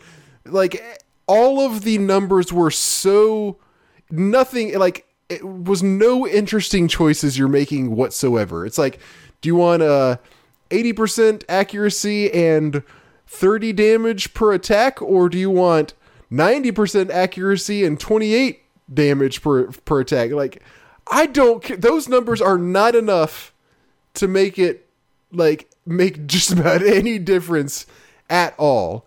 They all do the same thing. They all shoot the other guy. Some of them have longer range, and that was the only Yeah. time you would you would care at all. Some of them might have two range instead of one, or three ranges instead of two, and some of them like if they were if they have good range and do good damage and have good accuracy, then that just means that they uh, probably have limited ammo. Because a lot of the guns do not have limited ammo. A few of them do. Yeah, I was really surprised by that. I was expecting ammo to be a bigger deal in the game, and at some point I'm like, I haven't had any issues with ammo so far. Oh, okay. Well, yeah, because most of the guns just don't use ammo; they're just uh, infinite. I assume they would. That's why I was like, oh, okay. Yeah. But you're making all these like terribly minute decisions on what to use. Um, t- eventually, I just got to where I would just choose whichever was most expensive. I'm like, I guess that's the best one. And Exactly then, what I did. so you do that for your right arm. Then you got to go do it for the left arm. Then you got to go do it for your left leg. Then your right leg. Then your left shoulder. Then Oh, your yeah. right shoulder. Then your body. Uh, then your backpack. Oh yeah. Uh, and then you have a CPU, which like boosts various stats, like makes you faster or have better accuracy overall, or or whatever it might be. Then do it six more times for every other mech in your squad, Yeah. and then The, you're the one, I, I, like the the combat system was dog do. The leveling up or the equipment piece, also leveling was was kind of questionable as well. I didn't really notice much of an impact with leveling too. yeah. Um, yeah, the upgrades were really boring. I just ended up buying the most expensive one, and also like I was really excited because I was like, oh, okay, my left arm has a gun, my right arm doesn't have a gun. Cool, I'm gonna add another gun. And you think like, okay, now my mech's gonna fire twice as much. Nope. Nope. It just allows you to use a different ability as your as your. yeah, you can just So, choose oh, out of the two guns when you're attacking, when you're shooting yeah, somebody. so just a huge, huge disappointment. Um, and then also you can sell stuff, but by the time I got d- done buying everything, I'm like, I don't have the patience to now go sell things because then you're like, well, is this something that I might want to keep for somebody else later? Or? I'm just like, no, just I'll just I guess I'll just keep care. everything. I don't yeah, I don't care. Do not care. You haven't given me any reason to care about what guns I have or or which ones I don't. I've got enough money for everything I need right now. I guess I'm just not really going to worry about it because it's I, I've been spending I've spent the last ten minutes just buying numbers and now I'm bored. The, the one redeeming thing I will say about this game for me was I thought the story was interesting, and I I, I, I didn't get super far into it, but it had it had my attention. Like I and, and it's not specifically because like the story was gripping. It was some of the characters you pick up. I really liked some of the other people that were part of your parties.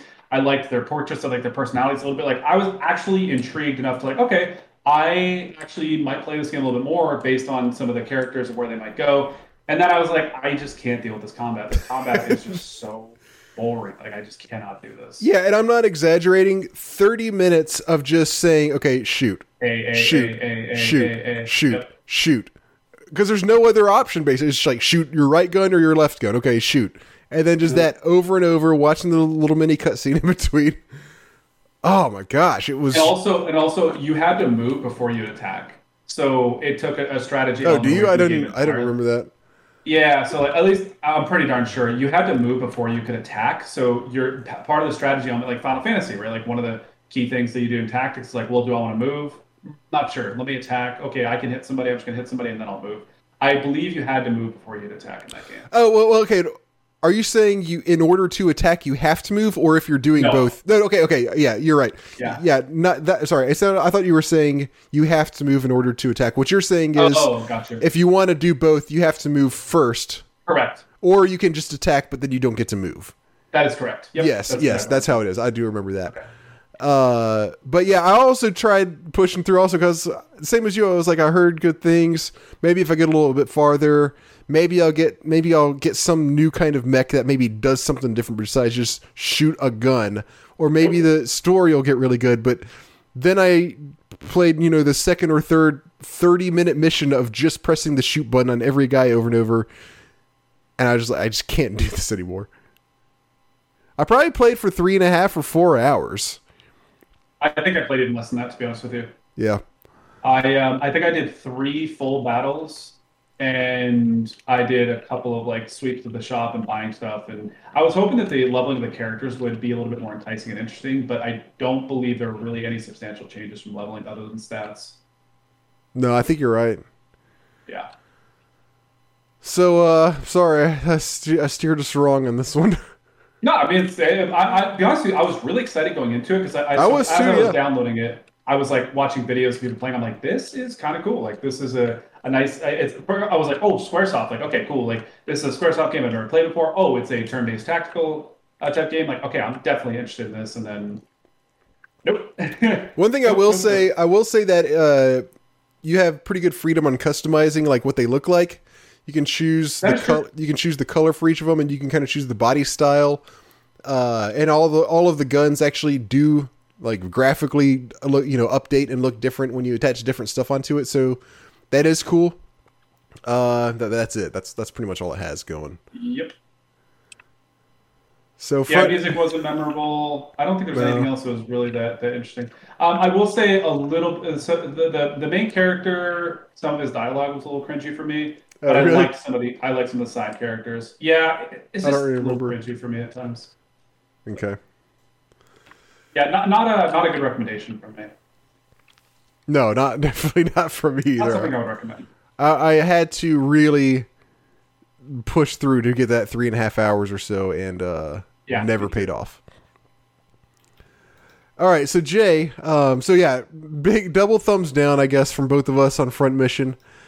Um, I, don't think. Let me check uh, our email. I don't think. Um, oh, okay, Chase here. I'll go ahead and read Chase's part of Chase's email uh, from from Front Mission. So he so this is the only email that we got uh, from somebody else who played it.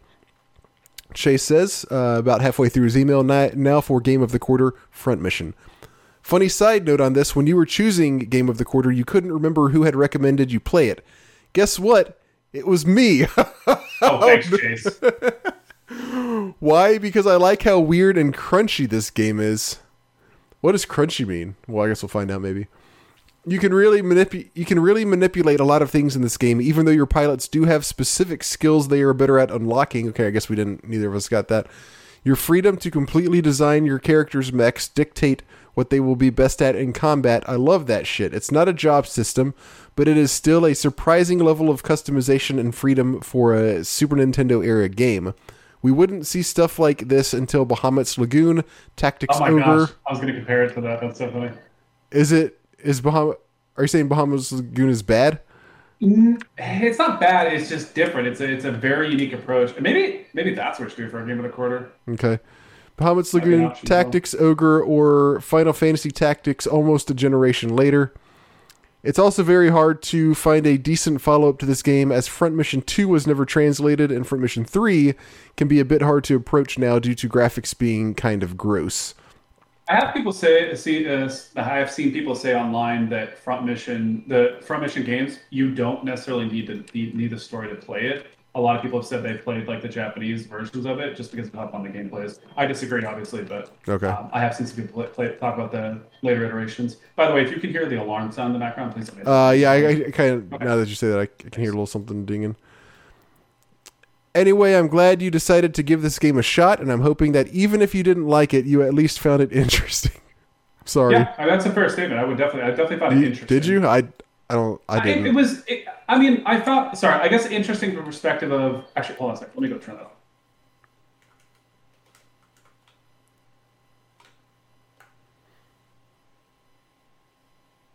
Sorry about that. Oh, it's Diego. It's, Di- it's Diego's birthday right now. It's uh, and that, that's his um, that's his egg cooker. We cook him eggs because of his medication. So Uh, okay, is he getting eggs for his birthday, or that's just what he always eats? that's what he always eats. He's getting some other things though. So. Okay. Did you get him like a dog cake?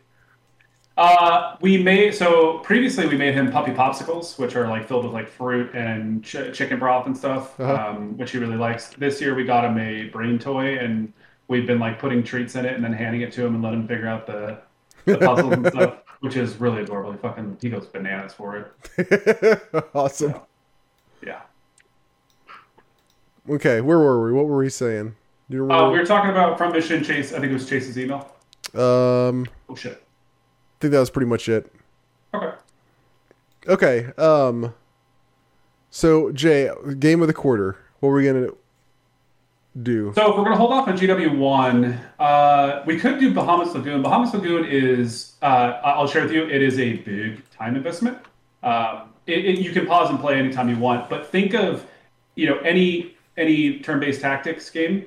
The challenge is when you actually engage with somebody, like you can fire things at them, but when you actually engage in combat, it goes to like a Final Fantasy One combat style, where you basically have so each one of your units on the map is basically an army, and that army is like, oh, sorry, I should say a party. It's a party, and then when you engage in combat, you go into like a Final Fantasy One sort of situation where you basically take turns hitting each other.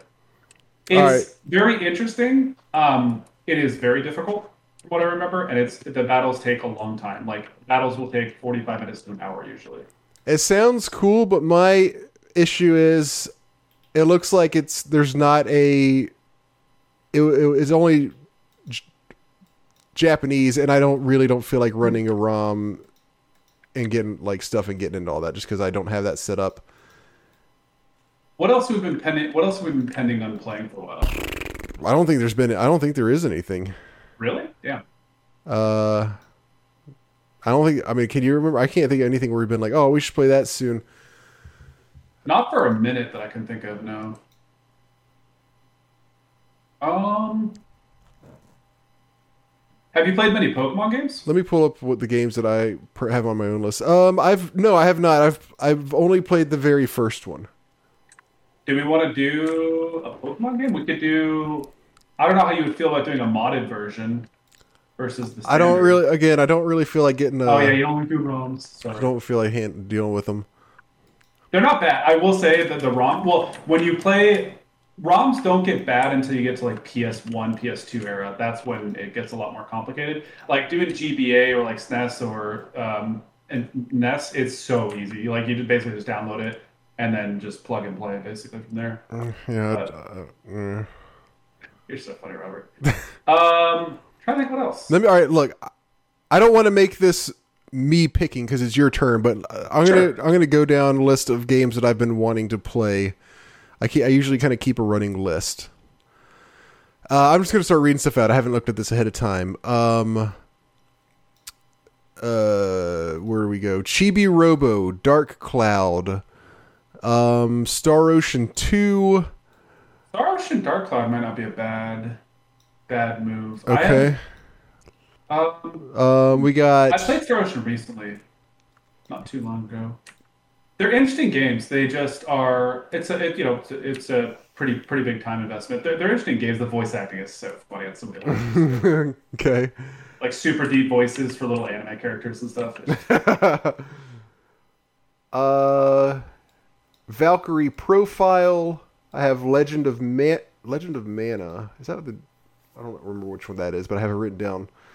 Um, Tales of Phantasia. Is that? I I don't even know if that's a new game or an old game. Ogre Battle. Star Fox sixty four. Oh, we could do Star Fox 64. I played that in a long time. That is something we've played. Uh, not not that Game of the Quarter always has to be something unique, but Uh, we I haven't. I don't think we. Well, I haven't played it. Have you? Star Fox 64. I mean, I've played it, but not on the podcast. Oh. Uh, I don't know that I played for the podcast. I, I don't remember. To be Lunar. Silver Story is another one. Um, that's supposed to be a really good RPG. Let me see. We could do Star Fox. Star Fox would be pretty fun. I remember enjoying that game a lot. We, have, you, have you played? Did you play um, Star Fox for Super Nintendo recently? Do you remember that? Yeah, well, not recently, but a few years ago I did. Yeah. Okay. What? Okay. yeah, do how you- would you feel about Star Fox 64? I'm I'm good with that. I, I I'm good with whatever I have non RAM access non ROM access to, just because I don't feel I really don't feel like going through the process of getting that set up. Um, I'm perfectly happy with Star Fox 64, but I but I Yeah, also but- but I want to make sure it's your choice. No, I, I don't really have anything else set in mind, to be honest with you. I, there's not many other games that I'm like, oh, I want to show Robert this game as of right now. So I'd be down for that. All right, well, let's do that one. We'll do. Oops, I'm writing notes in the wrong place. Star Fox 64 then for, game of the quarter, and this will be our last one. Excuse me, of the year. Jesus. Game of the quarter. Star Fox 64. Okay. All right. Um, email time. Oh, Wait, wait, wait, wait. Yes. Uh, top, top three. Not not top three. Question question of the of the day for you. you wanted to Yes, ask me um, something? Yeah. What was, Yeah. what is so I I so I watch a lot of StarCraft. I still watch a lot of StarCraft. Like every day I watch it, basically. Okay. Um, I want to ask you, and this is kind of just really, really curious. It's personal. What? Yeah, no. What was what was your favorite matchup to watch of the non-mirror matches? Let's start with that one. Probably that's okay. I would have to say Zerg versus Terran, non. Interesting. Why? Just because it's like the classic, because they're ter- like aliens versus humans type deal. No, not really. I, I think it's because uh, we're talking StarCraft. I'm sorry. Are we talking StarCraft two? Sorry. StarCraft two. Yeah. Okay. Uh, because Zerg was was what I played, so I liked watching them, and I just thought Protoss was boring. Oh, interesting. So Okay. um, they were very. I mean, I know you could play them various ways.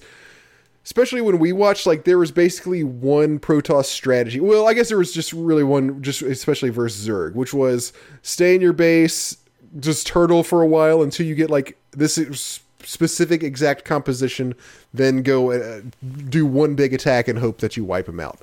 Whereas ter- uh, Terran had lots of techniques where they would do drops a lot of the time. Um, you know, like like yeah, har- harassment where you do drop ships behind their mineral line and kill their workers, or Sure.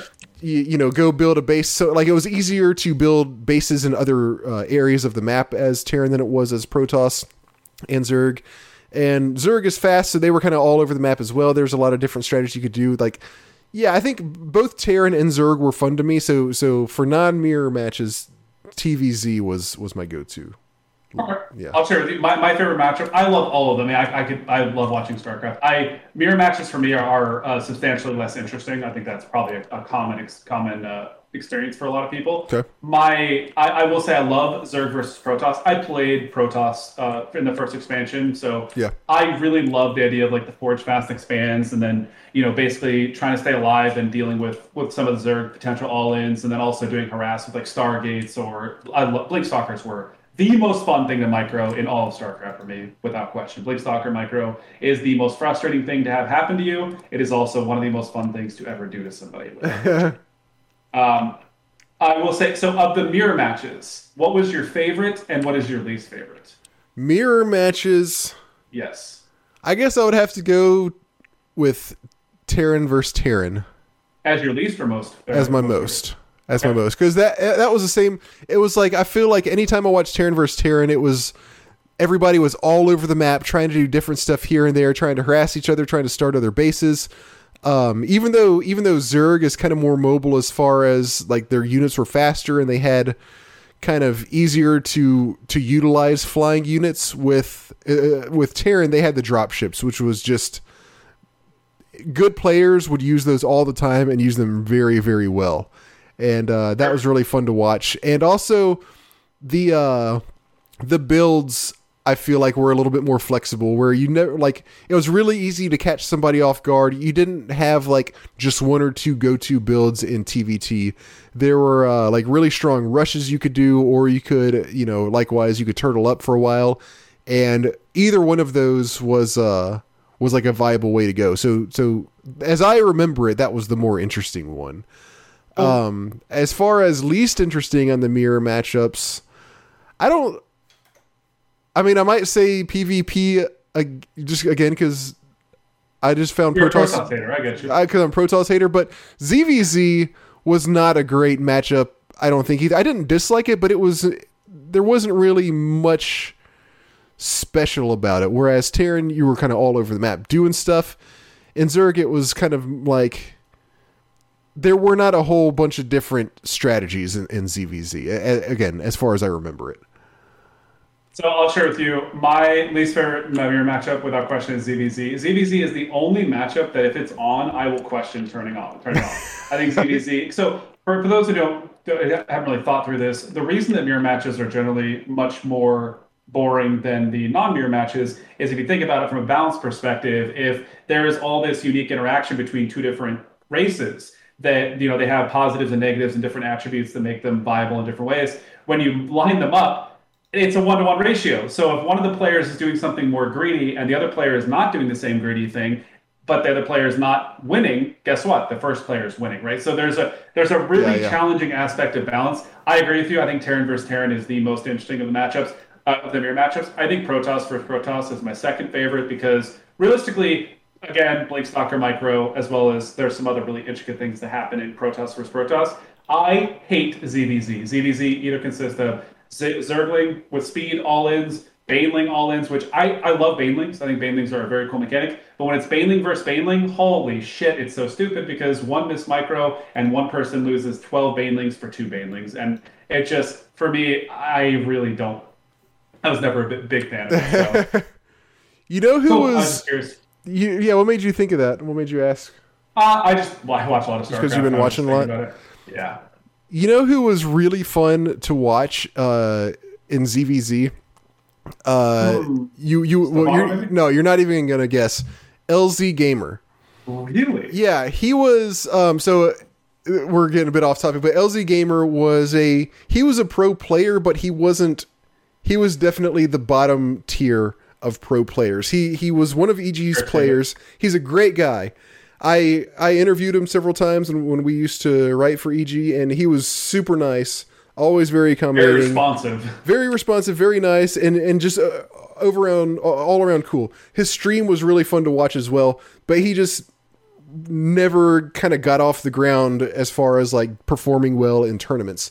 But I would watch his stream, and people would ZVZ all in him, and like he would just do crazy stuff and be able to hold them off until they were they had just like exhausted everything. Like he would do weird things like make three queens in his in his in one base to hold off to help hold off like a an, an all in and just like keep fighting against people like as they, as they threw everything they had at, at him you know all in one base over the course of like until they mined out their entire base and uh, then they would just have to quit because he held them off and they had nothing else like to do basically um like he would do he was really fun to watch because he would like he could do like pull off crazy feats like that. But also he always he, he never did he always did unconventional stuff.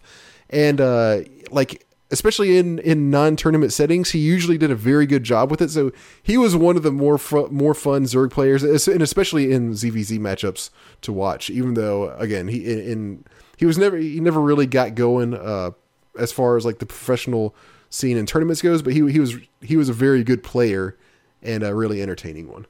I felt the same way about InControl with with Protoss versus Protoss. Oh, yeah, yeah. He would, he would do things like Stargate in PvP, which which it, for those like I apologize, I know a lot of people are not going to understand some of the terminology, and I'm not going to go into explaining it because I don't think those people care. But um, Stargate play in PvP early in the early stages of Wings of Liberty was not a common thing. If you, it was basically four gate or Robo Expand or Gate Expand or something like that, and Geoff would do.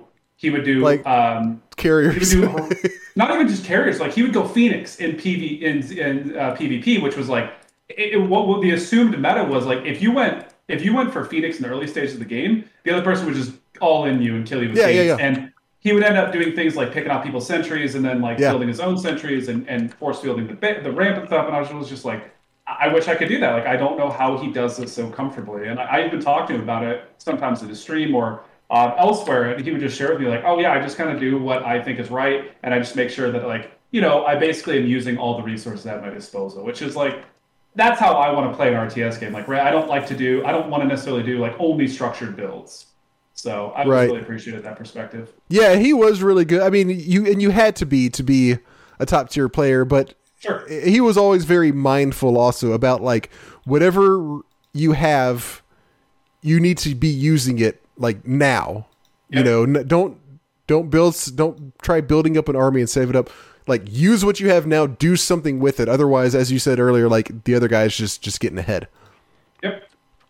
So cool. I was just curious. I've I've been watching more StarCraft as of recent, so I was just thinking through some things. Awesome. Okay. When you need mealtime inspiration, it's worth shopping Kroger, where you'll find over 30,000 mouthwatering choices that excite your inner foodie. And no matter what tasty choice you make, you'll enjoy our everyday low prices, plus extra ways to save, like digital coupons worth over $600 each week. You can also save up to $1 off per gallon at the pump with fuel points. More savings and more inspiring flavors make shopping Kroger worth it every time. Kroger, fresh for everyone. Fuel restrictions apply. All right, uh, emails. We got we got two. We got the rest of Chase's, and we have one from Father Beast. Uh, Father Beast says, Hello, classic gamers. This is Father Beast. As you know, I've been a bit off from you guys in the game of the quarter for the summer for a few years.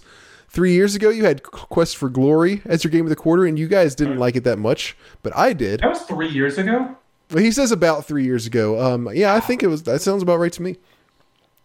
He says, I figure that we should set aside the summer game of the quarter each year to be Summer of Quest for Glory. You guys did not agree, so I went on by myself. This year, the plan was that I would quickly finish Quest for Glory 2 and play through. Excuse me, and play through 3. That didn't happen, partly because I had knee replacement surgery partway through the summer and played almost nothing during much of my recovery. I hope you're doing well, Father Beast. Yeah.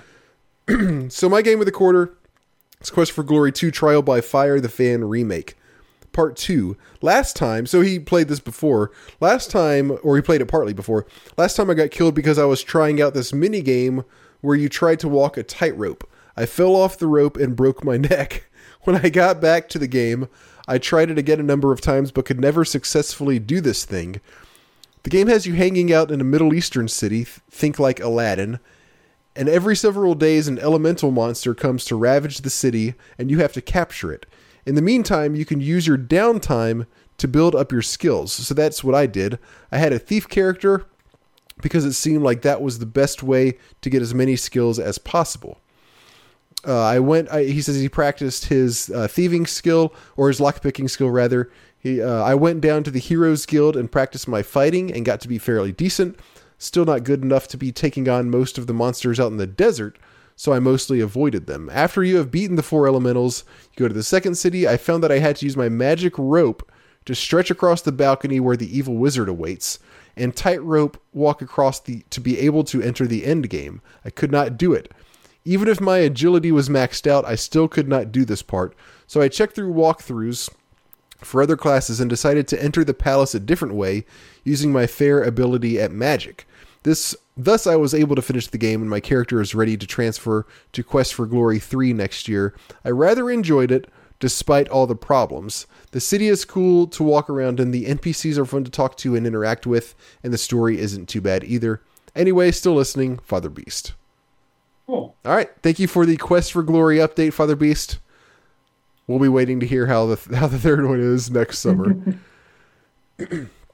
and uh, the rest of Chase's email. So he, at the beginning, he says, "Hello, gentlemen. Chase the Night Cleaner here with a quick wee email. First off, Robert, you did a pretty decent job of trying to summarize my initial audio delivery on Final Fantasy."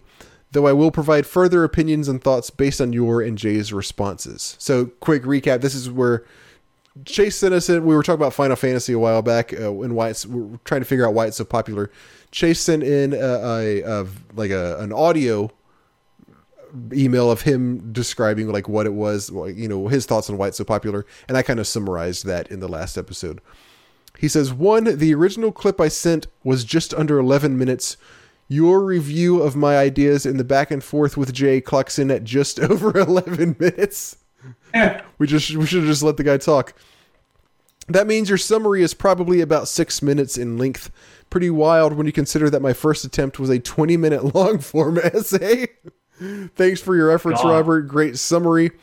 Uh, two, upon further review, I've discovered that many people ages 12 to 25, an age group I had originally written off, are actually very engaged with Final Fantasy, but not so much the mainline games. Instead of them, instead, most of them have really embraced either mobile Final Fantasy games, which a lot of people past a certain age seem to ignore, or Final Fantasy XIV, the MMORPG, because it is actually really good and a decent alternative to most anything else out there. This is my ignorance. Sorry about that. Number three, there was one item you touched on but didn't elaborate on quite as hard as I did because I believe Final Fantasy because I believe Final Fantasy was the most popular JRPG in the West on systems like the NES, SNES, and PS. I think it steered and effectively defined what people understood as a JRPG culturally. I really nail home how significant the media blitz for Final Fantasy VII was and how people purchased consoles based on what systems the next Final Fantasy would be on, at least at the time. Most specifically, I believe Final Fantasy VII was the moment JRPGs went mainstream and entered popular culture for Western audiences instead of just being a fringe genre. Small miss, but one I wanted to highlight. And four, if you ever want me to talk about Final Fantasy with you someday, I would be happy to have an excuse to buy the Pixel remasters and start playing through them again. Uh, thanks, Chase. So yeah, it sounds like we we more or less got it right what what he had said. Uh, besides a couple little things here there. Um, I, I agree about Final Fantasy VII being the one that became mainstream, but but I would say it came like closer to mainstream, maybe not quite mainstream. I don't know, but what what, what do you what are your thoughts? Do you what do you think? I kind of agree with him. I think seven for for me is like the one that most people who are not avid gamers recognize as as the the major one. I don't I don't think most people like I know a lot of people who reference Final Fantasy VII for a variety of reasons and don't really reference any other Final Fantasy beyond that. To be honest with you, okay, I think it's a very fair point. Okay. All right, then he's got the part where he talked about a front mission, and then he wraps up. Now for my question of the day: If you could have a video game character's hair, whose hair would you take, and why? Wow, what for? What do you mean? What for? Like what? What? Like like do I would I want it as my own like permanently or is it something I'm like oh that's kind of cool I'd want it for like you know I don't know I'm, just, I'm, I'm thinking like having like Cloud's hair right is like is, is one of the most okay. more recognizable hairstyles in Final Fantasy. Yeah it's kind of cool would I want that for my everyday life? Probably not. No probably not. I don't think I would want his period though um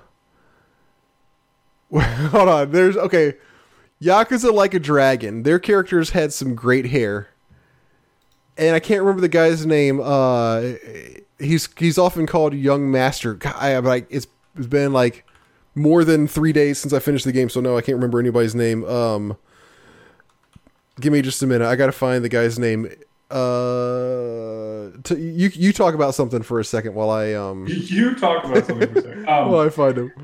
Yeah, I mean, in terms of Final Fantasy characters, I was trying to think of like some really interesting hairstyles. I mean, Clouds obviously is one that sticks out quite a bit. You could also look. I mean, like Cid's. I feel like Cid's hair in Final Fantasy VII is pretty pretty staple. I don't know. I'm trying to think of like what what kind of hairstyle would be interesting to have of any of the characters that I really liked. But I mean, having like Sephiroth's hair would be pretty amazing just with how beautiful it, it, looks. It looks like he takes really good care of it. So I imagine he probably. I, will bet you his treatment for it is pretty uh, involved. If I had to guess. So. yeah. Okay. Uh, the characters have like really interesting hair to them. This, so this is not a, hair. this is oh, not a. Sorry, sorry. I thought I was. I'm, I, I thought you were sympathy talking to keep going since I asked you. Um, no, I'm just kind of thinking through. Things. Okay, so this is not an old game. This is a very recent game, but something that I noticed as I was playing Yakuza Like a Dragon is that a lot of the characters have like really good hair, and two of the ones. So here's my here's my runner up. Uh, I can't even get him to. I, am trying to get a bit a bigger picture of this guy to show you, but um, this is really bad because these are like very main characters in the game. Masumi Arakawa, okay, he's got he's an he's not he's an older not not an old guy but an oldish guy, but he's got he's got pretty solid hair. Um, here you go, Jay. Like if if I was 50 or or whatever, and I had hair like this, I'd be very happy. His hair is his I, my hair is already farther back than his is, so but his is great. But um, it looks like Steve Carell's. yeah, it does. But uh, Rio uh, Ryo Aoki has has great hair. Um, at the beginning, it changed, huh? I said I could see you pulling that hairstyle off. Oh yeah, like so his hair changes drastically from the beginning of the game to later in the game. The later version is the version that I'm talking about if you've played it, as you could probably guess. Um, his hair looks fantastic. If I had hair like like his, especially or either of them, I'll be I would be very happy. But as it is, I have a I have a very strongly receding hairline, and so I pretty much just have to buzz mine, or else it looks goofy. Goofy? I heard Goofy. Yeah, you you heard it again. Uh, any other thoughts on, on hair that you would go for? Not particularly. I mean, I feel like Tidus's hair or maybe Zidane's hair would be a little bit more feasible. I guess. I guess for for older Final Fantasy games, you really can't get the full depiction of what it would look like on somebody. So, but Ramza. know. Hair is pretty. I mean, my hair was getting to where Ramza's hair was uh, before I cut it. I mean, for sure. I mean, Ramza's hair. If if I didn't work in a corporate America, I think it's a pretty cool hairstyle to be honest with you. Especially like being outdoorsy and stuff. I feel like it kind of goes with the territory. What about Guile? I don't know that I know Guile's hair. You know, actually. you know Guile Street Fighter. I'm no. I'm trying to think. I know who he is. I'm trying to Oh, think of what exactly his hairstyle looks like. What is what? Jay, come on. Listen, I don't know everybody's hairstyles off the Okay, top. but Guile has the most uh recognizable hairstyle in the history Oh, of video yeah, games. Yeah, yeah. Okay. Yeah, definitely not. I don't think I can pull that off. Okay. Uh, he says, I'm partial to Gau from Final Fantasy VI. Oh wow. The little, like, caveman kid. yep. As this wild child had a sweet green ponytail mullet going on. Oof. His hair was kind of like Guile's a little bit, too. Um, if I... Isn't it? Uh, it'll be like, what, like, plus, plus the mullet. Um, I don't know that I could tell. I'm trying to think. Maybe. I just typed. I tried typing FF6 Gau into. uh Okay, yeah, it is kind of like. uh Yeah, it is kind of like Guile's? um Guile's. Yeah, I, I thought Okay. that's how I remembered it. Okay, so you see, he likes gals here. Uh, that's it for me. Thanks for all you do in the wonderful section of your show. Cheers and talk again soon. Chase the Night Cleaner. Thanks, Chase. Thank you, Chase. All right. Current gaming subcast. We've we've talked a lot about MMO RPGs. Anything else? Sure. That you- I'll that you want- sure. Um, I've been playing a lot of uh, Slay the Spire. Uh, if anybody hasn't played Slay the Spire, it is a Ah. PvE deck building roguelite uh, game. Uh, is roguelite? No, it is a roguelike. I- yeah, I- I- it's- I think it would count as a roguelike. Yeah, um, it is insanely good. I really love. I love the game. I, deck building is is kind of the meta right now. It's it, from my perspective. I think deck building is is realistically and, and realistically auto chess for me. I look at it the same way of a deck building game.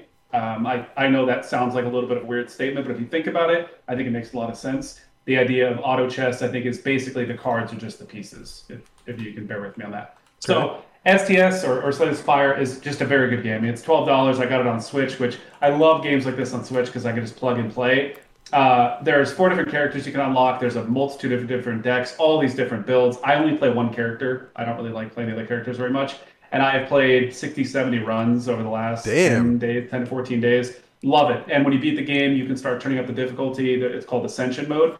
Every level of Ascension uh, makes the game a little bit harder. The mobs are tougher. You have less potion slots, less upgrades, less money, all this different stuff. There's 20 levels of Ascension. I'm on 12 right now, or yeah, I'm on 12 right now. I almost beat it today. I got to the last boss and died. Uh, but I love this game. The deck building aspect of it is just so interesting. The character I play uh, is very based around draw. The most of the decks I build are around drawing a lot. I love drawing in deck building games. A lot of draw, a lot of discard, a lot of poison, which I really like the poison mechanic in this game. And one of the cool things about this game is there's all these different artifacts. There's got to be over a hundred different artifacts that have a multitude of different justifications or uses for them. You get them throughout the game, and it really helps to steer the direction of how you're going to build your deck. So I love that aspect of the game because at the beginning of it, you're like, okay, I got I got this card. I'm to build my deck this way. Oh, I got this artifact. Let me steer it a little bit this way. Oh, I got this artifact. It's encouraging this build. Let me keep going that way. Oh, I got this card. Oh, I upgraded this card. Oh, I did this. Oh, I have all this money. There's just so much to it, and I really love the difficulty of it. I will say the ascension part of it is very fun. However, I'm getting to the point where I am not successfully beating it easily, meaning like after a few runs, it has taken me uh, 10 to 15 runs to get through where I'm at right now. Wow. Which has uh, been pretty hard. So I've put a lot of time into it, already got my money's worth for sure. Would definitely encourage anybody who likes uh, deck building PvE games. This is definitely one worthwhile to check out. Okay. That's it. That's all you got? Yep. I, I don't think that I mentioned a while back that I did finally finish uh, Yakuza Like a Dragon. I just was reminded of it right now. Um, I, I'm not going to go into it. I think I talked about it like a fair amount already. But um, what I will say is, I think it's my favorite JRPG. Like Wow. I really I know you speak very highly of this game. Yeah, I really, really, really loved everything about it. Uh, well, almost everything, but like I just loved the game. Like the and, and the story was fantastic too. So that's that's all I'll say. I, I don't want to go more into it, but I absolutely loved it. I've heard really good things about it. Not just from you. Right? Yeah, it's so good. The other, um, the other one I've been playing. Well, I haven't played that recently.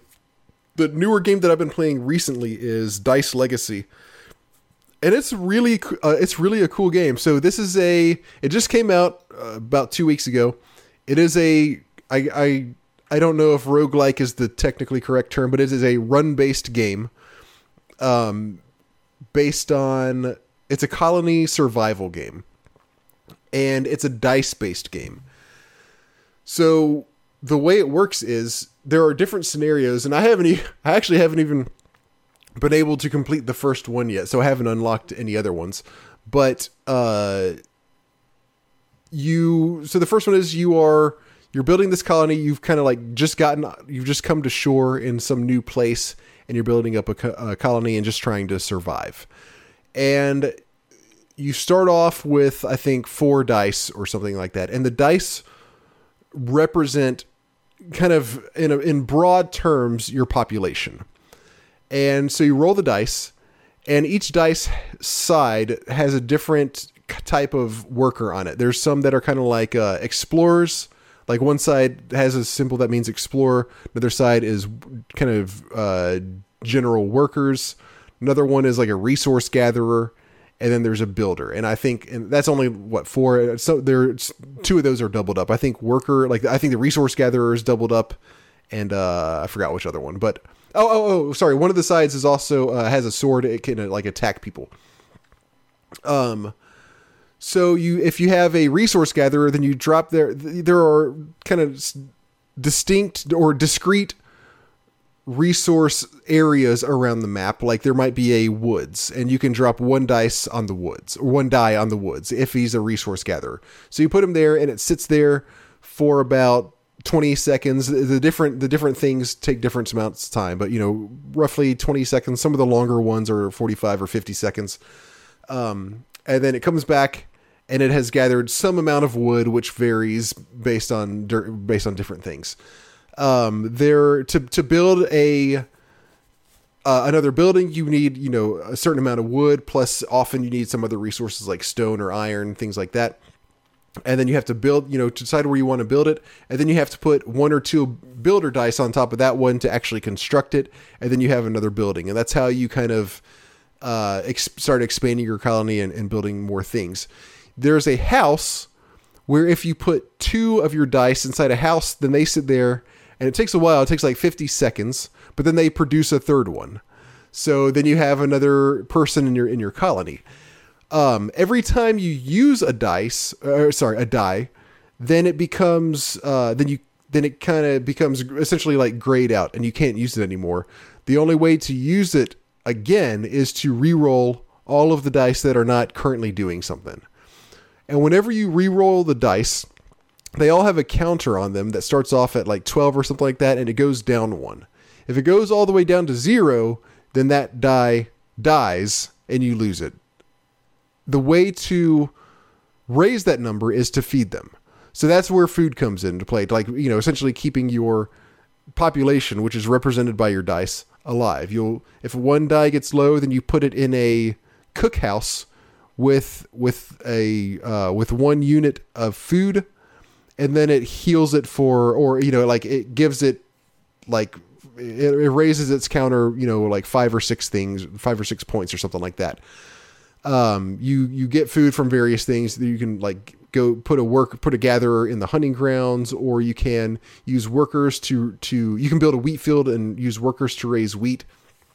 And eventually people kind of kind of like civ style people start coming to attack you kind of like not essentially barbarians more or less and uh, you have to fight them off with uh, with the dice that have swords on them if you've rolled a sword and uh, the whole point is just to kind of survive until you can wipe out all of the bad guys on the map. And it's it's like um, it's like a, a Halo style. The, the world you're on is not like r- realistic. It's you're on a ring world basically, uh, like just like Halo, where you're on the inside of a ring. So you you can only basically progress. You can only spread out forward. You expand your area of control by building districts, and uh, you basically expand forward the whole time until you uh, you know have expanded enough to where like basically all that's left to do is to wipe out the any bad guys that are attacking you. You can also upgrade or not upgrade, but essentially transform die into different types of die. So every die that you start off with is a uh, like a I think they're just called citizen dice. They're orange, and then you can build like a barracks, for instance. And if you put a citizen dice and two iron in a barracks, then it sits there for 45 seconds or something and comes back, and that's a warrior dice that has like three sides of it are swords. So when you roll that, you're more likely to have a, a warrior. And then like another side's I forgot what, like worker or something else. There are also you can also upgrade them to scholar die, and you can use those. And if you have enough of those that roll on uh, like a certain side that has like a book, then you can put those all in a workshop, and they do research, which allows you to upgrade your facilities, uh, upgrade your your like general dice's abilities, uh, unlock new buildings that you can build, and then there's another one that's merchant that allows you to like do various things to get more gold. Uh, it's it's it's really fun resource management because you have to balance everything, especially your food, to make sure that your your dice don't die off, and make sure that you're kind of generally progressing throughout throughout the game while as while you play. There's also a a, a mechanic where it goes to winter, you know, on, on a regular basis, and during winter, whenever you use a die in a building, there's a certain percent chance that it's going to be frozen. And if it gets frozen, you cannot use it until you either put it in a tavern with beer, which is of course a finite resource that you've that you've produced using wheat. Um, and so you'll only have a limited number of that, and then it like warms them up. Or you just have to wait till summer comes around. So there are these. You can also you can build these like steam generators that will make it safe within a certain uh, within a certain area for for dice to go, and there's and they're guaranteed not to freeze. But that's powered by wood, which is like it uses quite a bit of wood to to function. So this whole time you're kind of balancing whether you want to, you know, put workers around this thing and and burn wood to let them work safely, or just take the risk, or maybe just wait things out and see how it goes uh, while you're trying to, you know, balance expanding and fighting off barbarians and stuff like that. It's a very fun game. I've I've got a good eight or ten hours in it, and uh, and it, I've I've really liked what I've played so far. Awesome, glad to hear it. Uh, but that's all I've got. That and uh, Yakuza Like a Dragon, as I said. So, um, Jay, do you have anything else that we need to bring up, talk about? Anything no, else? I think that's about everything from my perspective. All right, cool. Well, okay, so two quick things, or three quick things. One, our game of the quarter, Star. This is your last chance to change it if you want to. Star Fox sixty four. I'm all about it. All right, let's do it. Star Fox sixty four. We will play at some time around the end of December.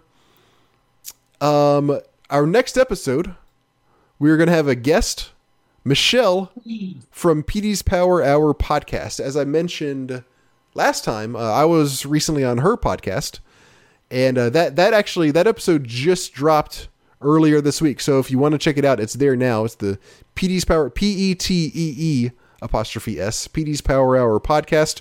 We talked about uh, Four Roses whiskey. We also talked about Kentucky Colonels and roses and uh, corn as well. But the and we talked about video games a little bit too. But the focus was on whiskey in general, and specifically we tasted Four Roses whiskey. It was fun. Go check it out. But she's going to come join us next time. So if you have any questions for her, specifically alcohol related, she's she knows everything there is to know about alcohol in general. So uh, send in an email for her if you'd like to. Thirdly, as I mentioned earlier in the podcast, I just released a song. My artist name is Robot Octopus. The song's name is Escaped. I'm going to uh, tack it on to the end of this podcast. So hang around right after we wrap this up, and I'm going to play Escape, or I'm going to I'm going to put Escaped into the end of this podcast so you guys can listen to it.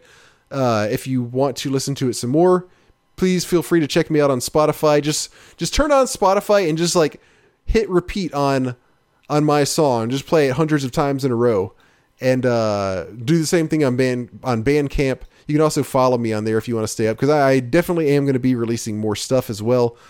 Uh, so those are the kind of the two main places I would say Spotify, Bandcamp. You can find it. You should be able to find it more or less anywhere. But uh, that'll be uh, coming up in just a second if you want to hang around for that. Uh, everything else outside of that, I guess, uh, follow me. I'm at King Octavius. Follow us at Class Gamescast. Leave us amazing reviews on iTunes. Tell all your friends to listen to us. All th- both of those things are very helpful for us. Email us mail at classicgamingpodcast.com. Don't forget to send uh, an email for Michelle as well. And uh, oh, yeah, we're part of the HP Video Game Podcast Network. So check out uh, some of their other stuff. Jay, if you don't have anything else to add, then I will just say uh, uh, we'll see you guys in three weeks. Sounds good. Take Thank- care, everybody. Thanks for listening. Yeah, thanks for listening. We've reached the safe range. Good. Now we monitor home watch.